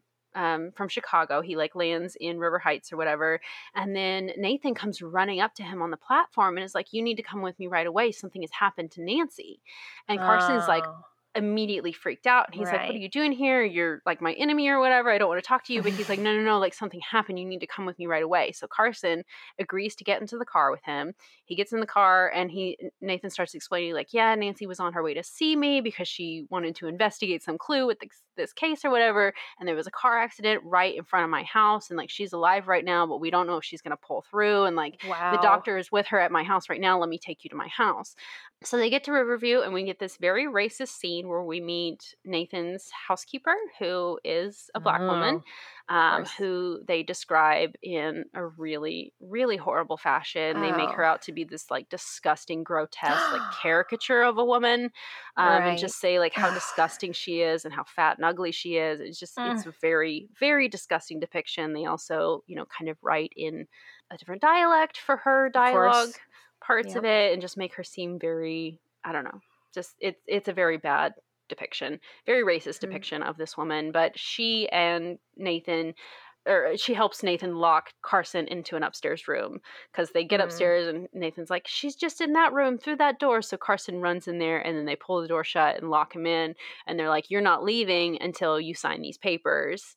Um, and so Nancy, um, she is expecting a telegram because, again, remember we don't have a phone in this, so she's Right. been expecting a telegram from Carson for a couple of days now, and she she's just not hearing from him. But she, for some reason, thinks something's up with Nathan, and she needs to go look into it. And so once she Mhm. learns that he lives next door, she decides that she is going to sneak out in the middle of the night. Like it's rain, it's pouring outside, it's Wow. pouring rain. And so she doesn't even tell the Turnbull sisters that she's going. She literally sneaks out a window in the kitchen because, I mean, these aren't like deadbolts that we have today. There's a, a physical key in the lock that you have to to lock the front door. And when Nancy goes to leave out the front door, there's no key, so she physically can't get out because the door's locked. And so she has to sneak out the kitchen window, walks all the way to Nathan's house. Um, and as she gets there, she sees him leaving. Um, and what she doesn't know is that he is going to try to find Nancy. He is like got this plot that he's going to go to the Turnbull's house and kidnap Nancy so that he can like because Carson is locked up in this house, and Car- we even get this like scene where Carson's thinking like, "Is Nancy tied up somewhere also in this house Oh with me, and I just can't get to her right now?" So his plan is to like actually go get Nancy and do that, and like he tells Carson, "I'm going to go get Nancy right now, and I'm going to start like torturing her until you sign these papers." Yeah, so Carson's That's freaking so out, dark. and he doesn't know that Nancy's right outside the window. She's like waiting in the bushes until she sees oh Nathan leave and she knows that the housekeeper's in there so she tries to like sneak around and find a way into the house so she eventually gets down into like the cellar of the house and then the housekeeper woman like hears something in the basement so she like goes down to investigate And so nancy has to hide and then she thinks she can see like a like a secret passageway opening in the cellar but she like can't get it open or whatever so she just kind of leaves it and then she can't get back out so she decides to just go upstairs um, and she actually like gets upstairs and she's standing outside the door where Carson is. Um, oh, and I forgot to mention this as well. Instead of the owl scene, it's actually two canaries that make their way in, and then the, That's the, so random. it is, but the Turnbull sisters mentioned something about Nathan being a bird lover and he keeps a bunch of Oh, birds. And so Nancy's okay. like, that's weird. Did he like bring birds with him? Or did the birds like get out and fly in here somehow? Like what's going on? Um, so she gets upstairs in in the house and she's actually like standing outside the room where Carson is locked up and she doesn't know that he's in there, but she like hears a cough and she's like, That's really weird. Is there somebody else in this house besides just the housekeeper lady? Because I know that Nathan's gone. Um, so then she hears the lady coming upstairs, so she has to like duck into the room that's next to the room that Carson is like trapped in. And she gets in there and she hides, and then she realizes it's the bird room. And there's oh all god, sorts of no, it's just like horrifying. tons and tons and tons of birds in there. And then one of the parrots actually starts squawking and talking. And Of so Nancy has to hide in the closet. And then the Oh. housekeeper lady comes in and she's like, "Oh, shut up, bird," or whatever. And she looks around thinks real quick. Right. Well, it is the bird, and she Right, thinks that something has upset the bird. She looks around. She Oh. can't find anything. Um, but then she locks the door to the bedroom, Oh. uh, the bird bedroom. So Nancy now can't get out, and she's stuck in this closet. And she's feeling around, and she kind of like hits something on the wall, and she realizes it's this like handle thing. And she Shut plays with it for a while, and she pulls, and it comes away. And then behind And it's the is another panel, and then she falls down this like long flight of stone, Stone steps. steps. It's this, it's the secret passageway. Yeah. Um, so she gets in there, and there's like another room down there. Um, thankfully, she has a flashlight with her, so she turns the flashlight on, and she realizes now that the um, the panel in the closet where she had fallen down through has now like closed behind her, so she can't get back in. So now she's trapped in this room. So she goes to the other That's so door, the other side of the secret passageway. Yeah, In the Go ahead. revision, Nancy makes sure because she when She they go Helen into the stand there. She makes Helen stand there, and then at one point when they're gonna like go all the way down there, she shoves her sweater into the door because she has the thought like, I don't want this to shut behind me. right. Yeah. So it does. It shuts behind her, and we're only like halfway through the book at this point. So she finds the Whoa. secret passageway in like chapter nineteen of the revised, but she finds it like halfway through Wow. the original text. So she's down here. Um, she goes unconscious for a few minutes. When she wakes up, she like realizes where she is when she fell oh, down she the fell stairs. down the stairs. Right. Right. So like, she wakes "Oh, up and she's like, "Oh shoot, the door's shut behind me. I Mm. guess I can only go through this door in front of me." So she gets through it, and she it's like almost like an hour walk. They make it seem like she's just walking through this tunnel forever. Wow. Um, and then her flashlight battery starts to flicker. And so she's down here Ah! alone, locked in. She cannot go back the way she came. She doesn't know if she has enough light to like make it back up the other way. Um, and so she finally makes it to another door in the tunnel and she opens that and then she goes through there. And then in front of her, there's like a fork in the road. And then she happens to choose the correct fork. So she goes down that way and then she Wow. finds like bunch of rickety staircases and they're all like falling apart and she just like chooses the one that seems the most sturdy and she goes up it and then there's another weird door with a weird latch on it and the weird knob or whatever and so she gets through that and then realizes that it is um, it goes into the attic. So she climbs out of the attic and she's like well it's too late to like go do anything else tonight so i'm just gonna like leave the panel off of the attic because i don't think i could ever find where the like thing is to Mm. open the panel again in the morning. So she just like leaves it open. She goes to bed. She tells the Turnbull sisters in the morning what's going on. Um, I think they tell her that Nathan did show up there and like tried to find Mhm. her, but then they sent him away. And so now she's like, okay, well now I have proof that he has stolen all this stuff. And there's also this like silver urn that he stole that was like the big like family, not like a, a Okay. urn urn for like cremated remains or anything like that, but just like a decorative thing. Um, and so this is like the most valuable thing that he stole, and it's worth like five hundred dollars, they say. And I forget what that is in today's money, but it's like several Ooh. thousand. Of course. Um, hold on, I wrote it down. Oh, um, almost nine thousand dollars today. Whoa. Pretty Wow. pretty significant. Yeah. So um, I think at this point they call the police, and the idea is that they are gonna like go in with the police to like raid Nathan's house, but then they. I guess he's not there or some reason or something. And Nancy's like, well, clearly he's like slipped into the secret passageway and is like gonna escape that way. Mhm. So y'all stay here. And there's also the the housekeeper lady is like got a gun inside the house, Oh, and she's like, "Don't come in," and she's like threatening to shoot them if they come in. So Nancy's like. Wait, I know how to get in. And so she leads them to Right. Twin Elms, leads them down, back the other way, up through the secret passageway. They get back into the house, and um, then they find Carson, and Carson's rescued. And then that's pretty much the end of the mystery. Um, Yeah. Or whatever his name is, arrested and taken away. But so it's a lot of Wow. running, running around in those passageways. Um, and then they do find the urn, and then just like the old clock in the last one, they give Nancy the urn as like her prize for solving the Stop mystery. Yeah. Yeah. Not a nine thousand dollar urn. Mhm. No. That's like this fam- family heirloom that's been passed down for generations. Like Stop. Nancy This should have it. ridiculous. Yeah. See, fantasy. Pure Yeah. fantasy. Yeah. Oh, So, wow. so there's that. Yeah. That's so interesting.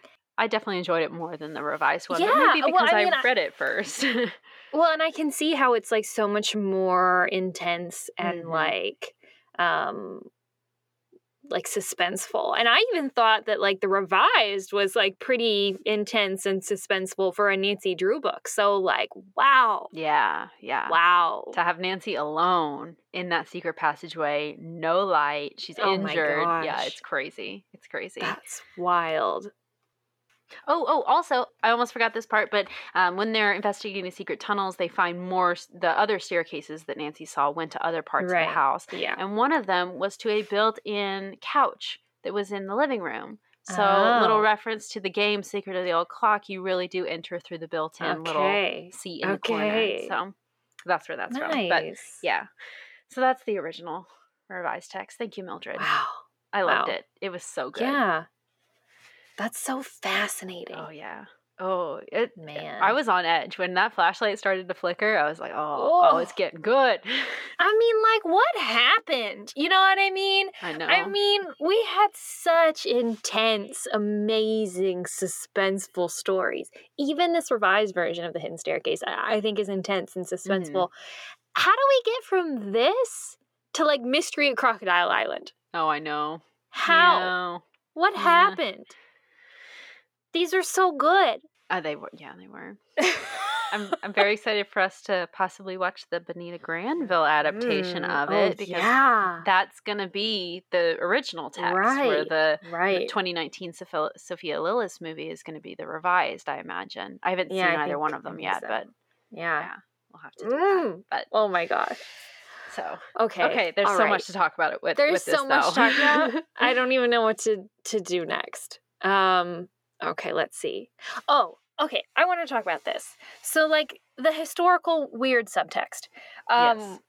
I with Nathan Gomber specifically with his like story about his family being poor and whatever, is that supposed to, is he trying to say that his family was Jewish?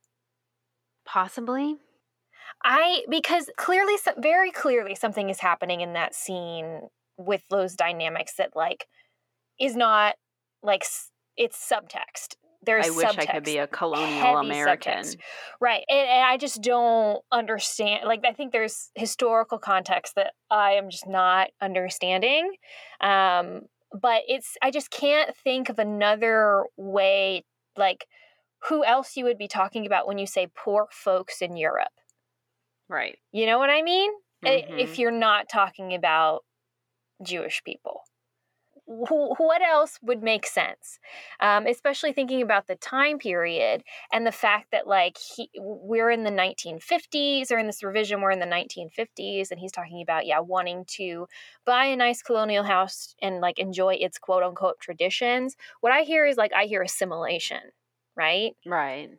And I think in the 1950s, right after the end of World War II, what else are you talking about if you're not talking about, like, you know, trying to move past World War II?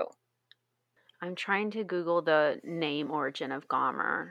Well, but the thing is, is he's lying, Right. Well, yeah, yeah. But- right? So he's clearly lying to Ms. Flora when he's talking about this. I'm just trying to understand, like, what the story is that he's telling. And it makes it seem like he's trying to say that his family is Jewish and we're post World War II. And so now he's here in this town in America and he wants to buy a house to fully embrace American life. But that's a lie. He's not, right? He, we- I mean, and and I don't know. That's not in the the original text, is it? No, no, that it's not. story. Yeah. So that's an invention. That's Mhm. an invention from the revision, which happened in 1950. What? 59. nine. Yeah. Like, you know, Yeah, it's really weird. I, yeah, it's odd. Mhm. and especially when you think about like that and like the let's just not talk about the civil war and let's just Yeah. not talk about the like that you know servants in that time period were enslaved people. Because the revolution, like- Revolutionary War is more palatable for right what they're trying to argue. like why, yeah. are, why are we what are we focusing on here and why yeah. you know it's like let's teach children a history lesson, but Yeah, put so but much also not. subtext in there that we're not. But also yeah. not. Ugh. yeah mm Anyway. Yeah. Okay, let's see. Let's talk about Helen. Yes. I thought it was very interesting that they gave her this whole marriage plot, especially because the original was, "Hey Helen, let's have dinner," and then I'm not going to tell you about the mystery because you're such a gossip. You'll tell the whole town that I'm I love that. That's investigating. hilarious. Why can that not be in this one? No, I mean, I understand. I understand wanting to give Nancy like a closer tie-in to the story. right. Um, and like give her a friend. It makes it less spooky if she's not alone. Yeah. Right. Um I I understand that. I don't necessarily like it, Right. but I get it. I understand the motivation. Um but yeah, I think it's really interesting the way that we like pair Helen and like this this family relationship with like this idea of like social norms of the time. Just Right. very clearly what's happening in the story instead of just like trying to give Nancy a more uh, like a bigger reason to be here and investigating and to give Nancy a friend to Right. like bounce things off of, you know, to be able to not narrate to have to have a lot of what's happening not be narration but be like dialogue and events, right? So yeah. it's like what was it? Was it to do that or was it to be able to highlight whatever social conventions of the time that you really wanted to? Mm-hmm. You know what I mean? And make it seem years, like Nancy. Yes, that's the thing is that they specify that she's three years older. So it's like, are we supposed to understand from this that at 21, that's the age that you're supposed to get married, and that Nancy, yeah, in three years is should be where where Helen is, This is the trajectory that she's on currently because that's where girls are supposed to be at that time. right? Mm. Who was it that said that Nancy Drew can never get married? Was that Mildred? Um, no, I think Or was it it was Harriet? Harriet. Yeah. Yeah. But see, that's so interesting. But then why do this? Why set this up? Like, clearly we exist outside of space and time. Why do we have to make this the trajectory for Nancy? We don't even have to Right. talk about it. Right. We don't even have to talk about it. And um, they make a special point to mention that Nancy's going to be a bridesmaid at the end. Helen asked her to be in the wedding Right. party, and that that is nice. But uh, we do Well, know yeah. from um, later books, obviously we've read she does get married at some point in the series. I don't remember specifically which book she gets married in, but she will Mm-hmm. Yeah. be married before number ten. We know we've read that one already, but I'm and they have a baby, to- don't they? At some point, I maybe do they?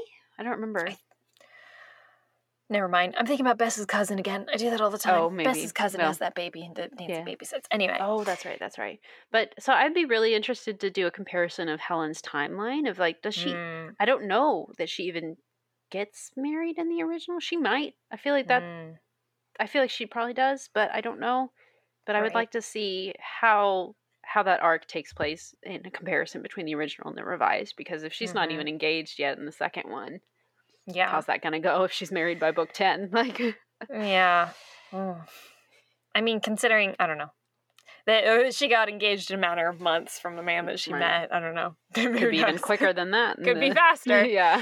Um, but yeah, no, and I think like the way that this book hits on like Nancy and Helen cleaning Twin Elms, and Nancy and Helen preparing luncheon for uh, Miss Flora and Aunt Rosemary, and it's just like so much domesticity Mhm. so much domesticity. And it's like in a book in a book today or a book back then with a male protagonist maybe we, we just wouldn't talk about those things. No, you know what i mean? We wouldn't talk about them eating that much. We wouldn't talk about them changing clothes or we wouldn't talk about them yeah cleaning or grow, going grocery shopping. We would never talk about that. Not that it's not something that people would have done and been involved with um, but that it's just not the focus of the story. The same way that you don't talk about like we don't talk about in this book nancy going to the bathroom. Of course she pees like you know what like she's a human being but we don't talk about it because it's like just not relevant Right. unless it is to. and then it'll be in a scene you know what i mean but like yeah. so it's just like why are we putting this in there And none of that was in the original. reason, and none of We- it's in the original. we might say It's- after dinner Nancy did this, but we're not saying we're not making a big show of like they're sitting Right. down to have dinner now and this is what they're eating and this is what they're saying at dinner and this is how extravagant the dessert is. I think so much. It's so fascinating, especially when you think about historically what's happening at that time in like women, like again post World War II, where in you know World War II women had to work, Right. um, or was that World War One? Maybe more World War One. well, both, I mean. but both, where women had to work while men went away to war. And then when the men come back to war, women are expected to give up their jobs for the Right. men and, you know, go into the home.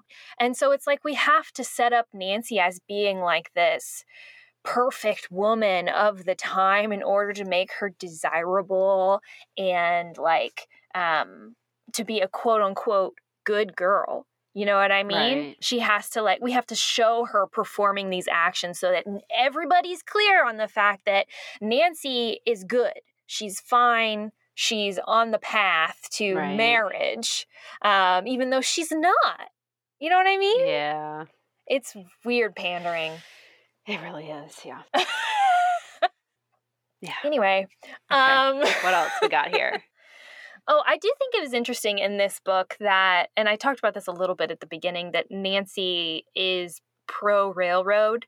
Um, and I Mhm. understand how it's complicated there because of the Nathan Gomber character, but there's no, um, there's no moment where she's considering really the property owners in this situation.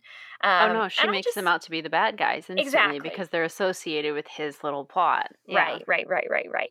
And so I just think it's interesting because that seems like a bit of a reversal, or um, I mean, kind of, of uh, you know, the idea of Nancy sticking up for the little person, which is an idea that I see floated a lot um, in like Nancy Drew discussions and stuff about how Nancy's, you know, desire and drive to solve mysteries is to help people, right? Mhm. To help people um, who may be down on their luck, who may, you know, be different class or whatever. But I don't think that's true.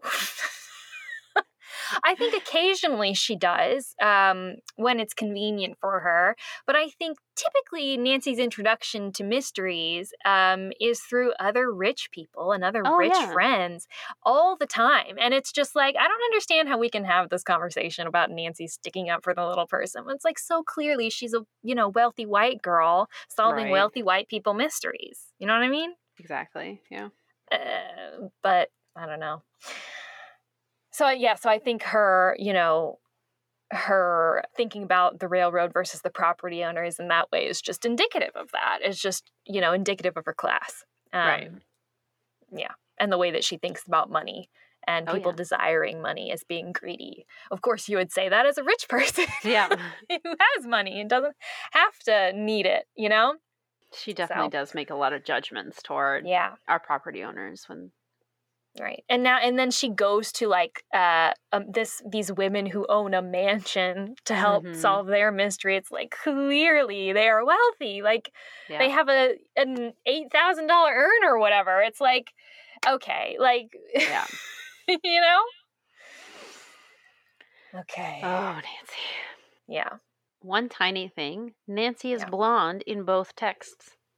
What? Mm-hmm. I didn't notice it. Where does yeah. it say she's blonde? Let me pull it back up here. I'm sure it's at the beginning.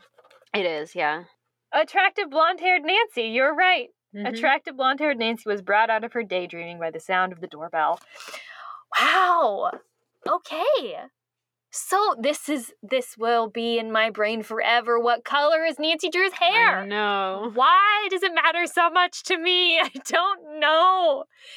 There's never a straightforward answer. There's never a straightforward answer because this is a revised text that I that I just read that from. Yep. She's supposed to be Titian, right? Yeah. Is it Titian? Is it Titian or is it blonde?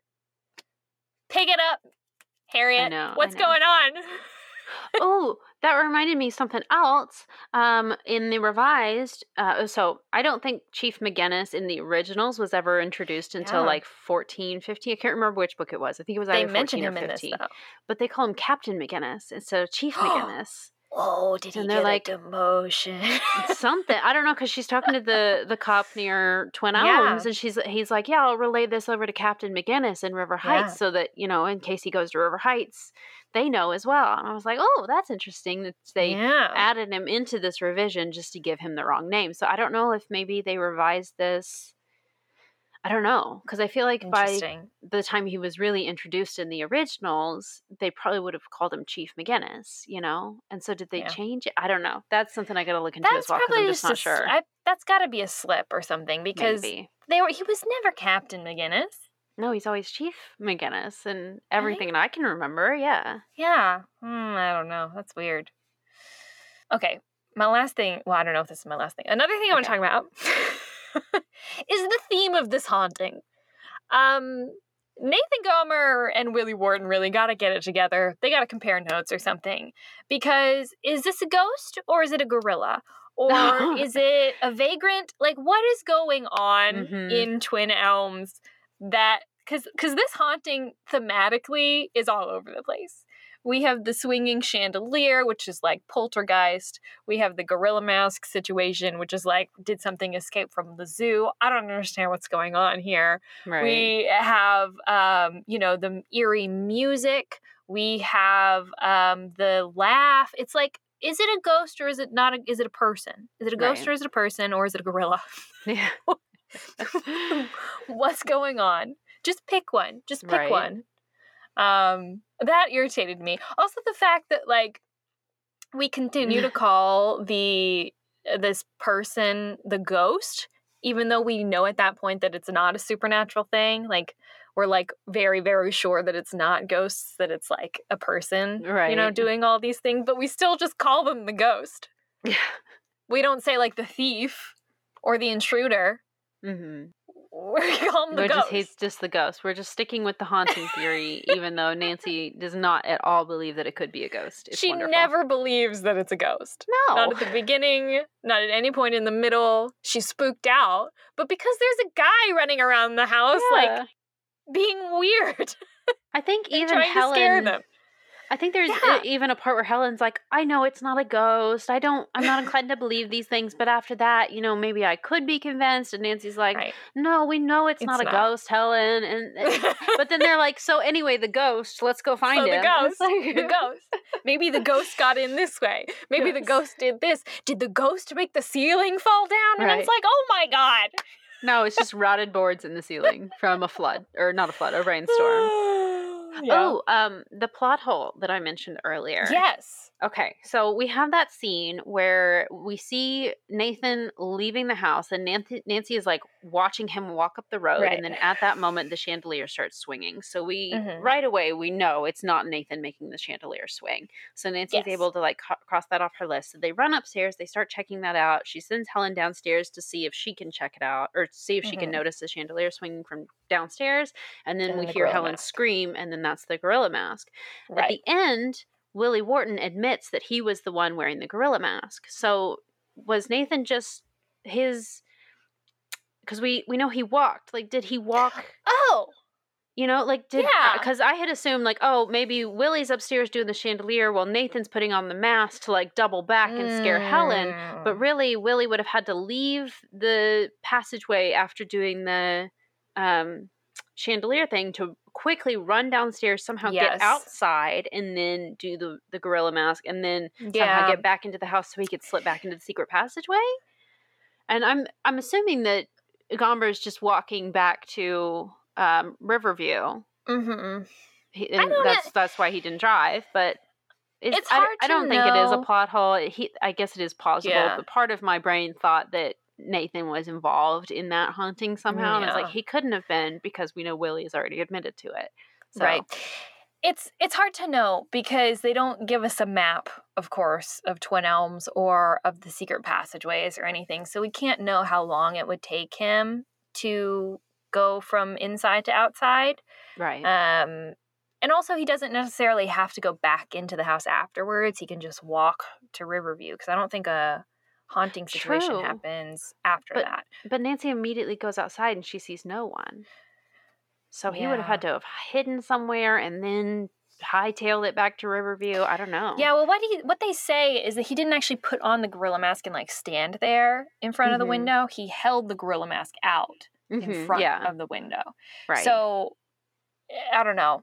Potentially, he could have run on the path, and so there wouldn't be footprints, and yeah, Right. found somewhere to hide. That Nancy didn't see him, but yeah, I don't know. And then the cop was there already by that point, so why wouldn't he Was have he? seen someone like darting? Maybe he wasn't. Maybe that's why they called the police and got him to come. I'm probably messing up the time. Let's see. It's yeah, probably that's chapter six, Oh, and okay. then and then chapter seven, Nancy calls to ask for the the Oh, police that's officer right, to okay.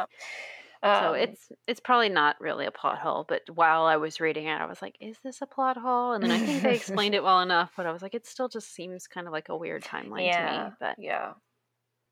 But that's yeah. I mean, that's like characteristic of like the whole story of being like, well, I mean, what the heck is going on? How could Mhm. someone do this this quickly? And just the whole like vibes of this is very spooky. You know? yeah, I mean, the gorilla mask is ridiculous, but uh, but like the idea of people being in two places at once is like very much, yeah. What what's Yeah. going on and like yeah. freaking everybody out. Yeah. Oh wow. Oh wow. Yeah. I also, I don't know. In the original, I, I enjoyed finding the passageway a little bit sooner than we did in the revised, just because yeah. I felt like in the revised it was maybe, and maybe it's just because I already knew it was going to happen, but I just felt I was like Nancy, come on, you've already said to yourself so many times, hmm, there's no way this person could have come Yeah. from outside, and there's no way they could have come from the roof, and maybe they came from underground. Let's not check that out. And she just like keeps saying it, and then just doesn't get it, and then doesn't. Well, it just takes her a long time to get there, you know. And it just feels like you search the same room. They've searched the same rooms over and over again. Mhm. It's like clearly you're not really looking that hard, or like you don't know what you're looking for. Like, why is it taking us so long to search one room and find the secret passageway? I It know just that felt like it supposed was to be like taking so long. Yes. I know they're supposed to be very cleverly disguised or whatever, but it's like, how many times are we going to search the freaking attic? Like, how many times? how many times are we going to go around the outbuildings? It just felt excessive. And it's like, in chapter, you know, five, we search everything. And in chapter six, we search again, and we search again, and we search again, and we search again. And it's like, okay, is there anything else we can do? Like, Right. let's burn the house down at this point.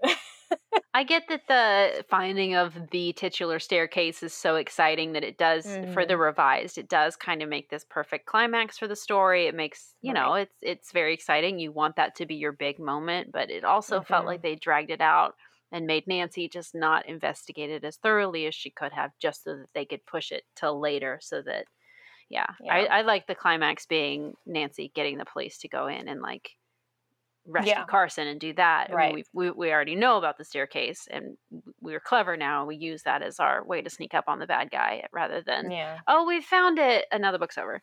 So you know it's Yeah. that's fine though. It's I'm just complaining, but I think Oh, you should read the original Yeah. because I think you'd like I think I should too. Yeah. Minus the Mm. horrible depiction of uh, Nathan's Right. housekeeper. Yeah. Who Right. they arrest her at the end as well, the police do, for a bit abetting a kidnapper. Because she helped with the Oh. kidnapping of Carson, technically. Although, I Mm. mean, arguably, does she have a choice that much in the matter, you know? So, She's a Anyway. housekeeper in the 1950s. right. Well, 30s, the 1930s. oh, right, in this- 30s. This, oh, case. so God. even worse. Yeah. but, Lordy, lordy. yeah. Mm. Anyway, anyway. Well. Yeah. Um, Um, we kind of mentioned it a little bit already. We talked about how this is arguably, I mean, and maybe there's another one, but maybe this is the most adapted Nancy Drew story of all time. Understandably so, because like Yeah. you said, it's our second one. It's where Nancy really finds her groove in the mystery Mhm. solving. Um, so we've got the 1938 movie starring Bonita Granville. We've got a 2019 movie starring Sophia Lillis.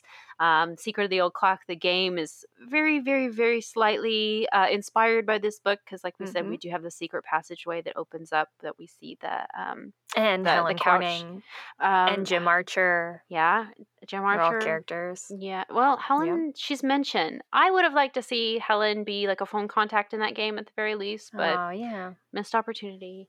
Yeah. Um, we have oh, we find the picture of the two brothers in the podium in the game, and that's the Oh, brothers yeah. that that built the homes. Um, so we have the two homes that are connected by the underground tunnel in the game, and then we do also there was the THQ did that Nintendo DS game that's called The Hidden Staircase. We have not played that one, but obviously it's adapted into that as well. So a lot of Yeah. adaptations for one Mhm. Nancy Drew story, which is, I mean, obviously some have been adapted, but not this many times. So it's very cool.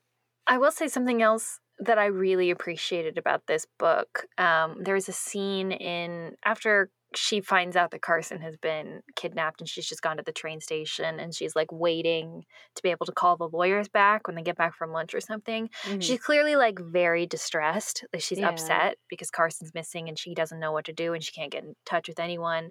And so there's like this scene where she like goes to like this diner or something to eat lunch. Um, and she's like she's talking to like the waiter or something there and she's like, I don't know, honestly, I'm I'm not that hungry. Like and he's like, Well, why don't you have this soup or something?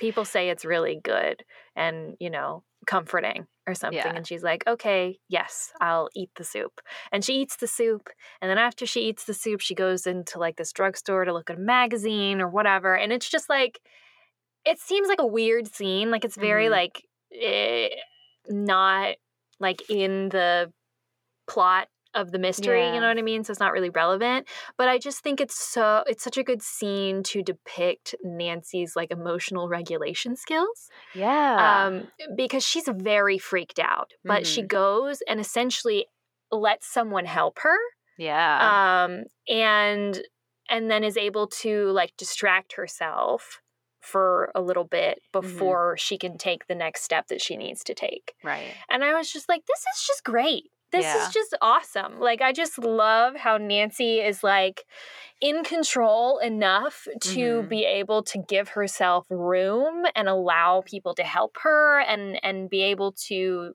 accomplish the things that she needs to accomplish and also Right. take care of herself physically by eating when she realizes that she needs to eat even though she doesn't feel hungry because of her stress. You know what I mean? Yeah. It's just, I was just like, more of this Nancy and not the stupid uh, Nancy who's so single minded that she forgets to fill up her car with gas. Like, Right.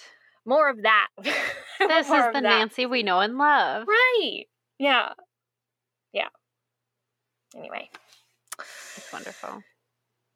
Um, okay. What a great one. Oh, there are also really gorgeous illustrations in, in this. Oh yeah, I liked it. I don't remember who who the illustrator is on this one, but on page 151 I think is Bill Gillies. I want to say. yeah, God. Um, of this revised text that I have is this beautiful two-page illustration of Nancy. I think she's on the roof. Um, Oh yeah, I know which one you're talking about. Yeah. Yeah, that's gorgeous. yeah, with Helen's uh, stick, sticking out of the trapdoor, and you can see the other mansion in the distance, and it's just it's beautiful. It's a little pen illustration. Anyway, I love it. I was just I have three copies of this book somehow. I'm looking at this one, which is I don't know what version it is, but there's only one illustration in this entire one. I Hmm. also have an Applewood edition, which is a Oh, reprint yeah. of like the 1930s books. That's the only one Uh-huh. there, but that one has four or five, I think. Yeah. And then of course the revised has quite a few. So Yeah, yeah. Oh, this is a it's a tweed one, tweed cover with the picture cover and the picture Mm. spine. hmm Yeah. Okay. Flashlight right. score. Oh. Oh. Mm. Four and a half. Four and a half. Okay, Four and a half. Cause it's real good. it is real good. It's real good. But there are just sorry, that was my cameo. Yeah. it's real good, but there are just some moments that take me out of it and, Yeah. and bring me back a little bit. Yeah. But but really, really good, ultimately. Yeah. ultimately. Aw, He's hungry. He wants to eat lunch. fair enough. He wants to give a flashlight score as well. I'm gonna give the revised edition uh, a four. Four Okay, flashlights, but. I'm gonna give the original text five flashlights. Hands down. wow. I, I loved it. I would probably go back and read it again right now because it was so good. But Wow. with again High the exception praise. of our very racist depiction of one of the characters. But other than that, I loved it. Mhm. It's a great one. I can very, very easily understand why they've adapted it so many times and why it's such a solid fan favorite. Yeah. Absolutely. I remember because this is the first, technically, it's the first Nancy Drew book I ever read myself because my mom read Old Clock to me. And Oh then so my I was like, when am I, you know, I'm going to get the next one now. And then that's what started the Nancy Drew obsession so from then on. Um, so I remember Wow. loving it back then. And I was very glad to, to reread it today and find that I still loved it just as much. Oh, Oh, it's wonderful. God. Love that about Nancy Drew. Oh, I know, right? You just revisit them time and time again, and, and most of them hold up. Yeah. Yeah, for the most part. Yeah. yeah, for the most part. For the most part. Well, should we tell them our next one? Mhm. I think so, Corey. Okay. Okay. So we are actually going to be covering Secret of the Old Clock. Again, kind of, but we're going to be covering the um, Her Interactive PC game, Secret of Yeah. the Old Clock, with our friends over at River Heights Buzz. Yes. So we're very excited for that. Um, coming up in a couple weeks here. Yep. And then I think we're going to do a two parter. So part one will be in a couple weeks, and then they'll post part two uh, probably just a few days later. But Yep. um, Yeah. yeah, we'll let you know in that episode when and where to find the other the other half. And listen, any opportunity for me to replay a Nancy Drew game, I'm going to take. So I'm very excited. We're really going back to the 1930s now. oh, yeah. Mhm. Oh, yeah. um, and hopefully we'll see y'all there. Yeah, join us next time. Bye, everybody.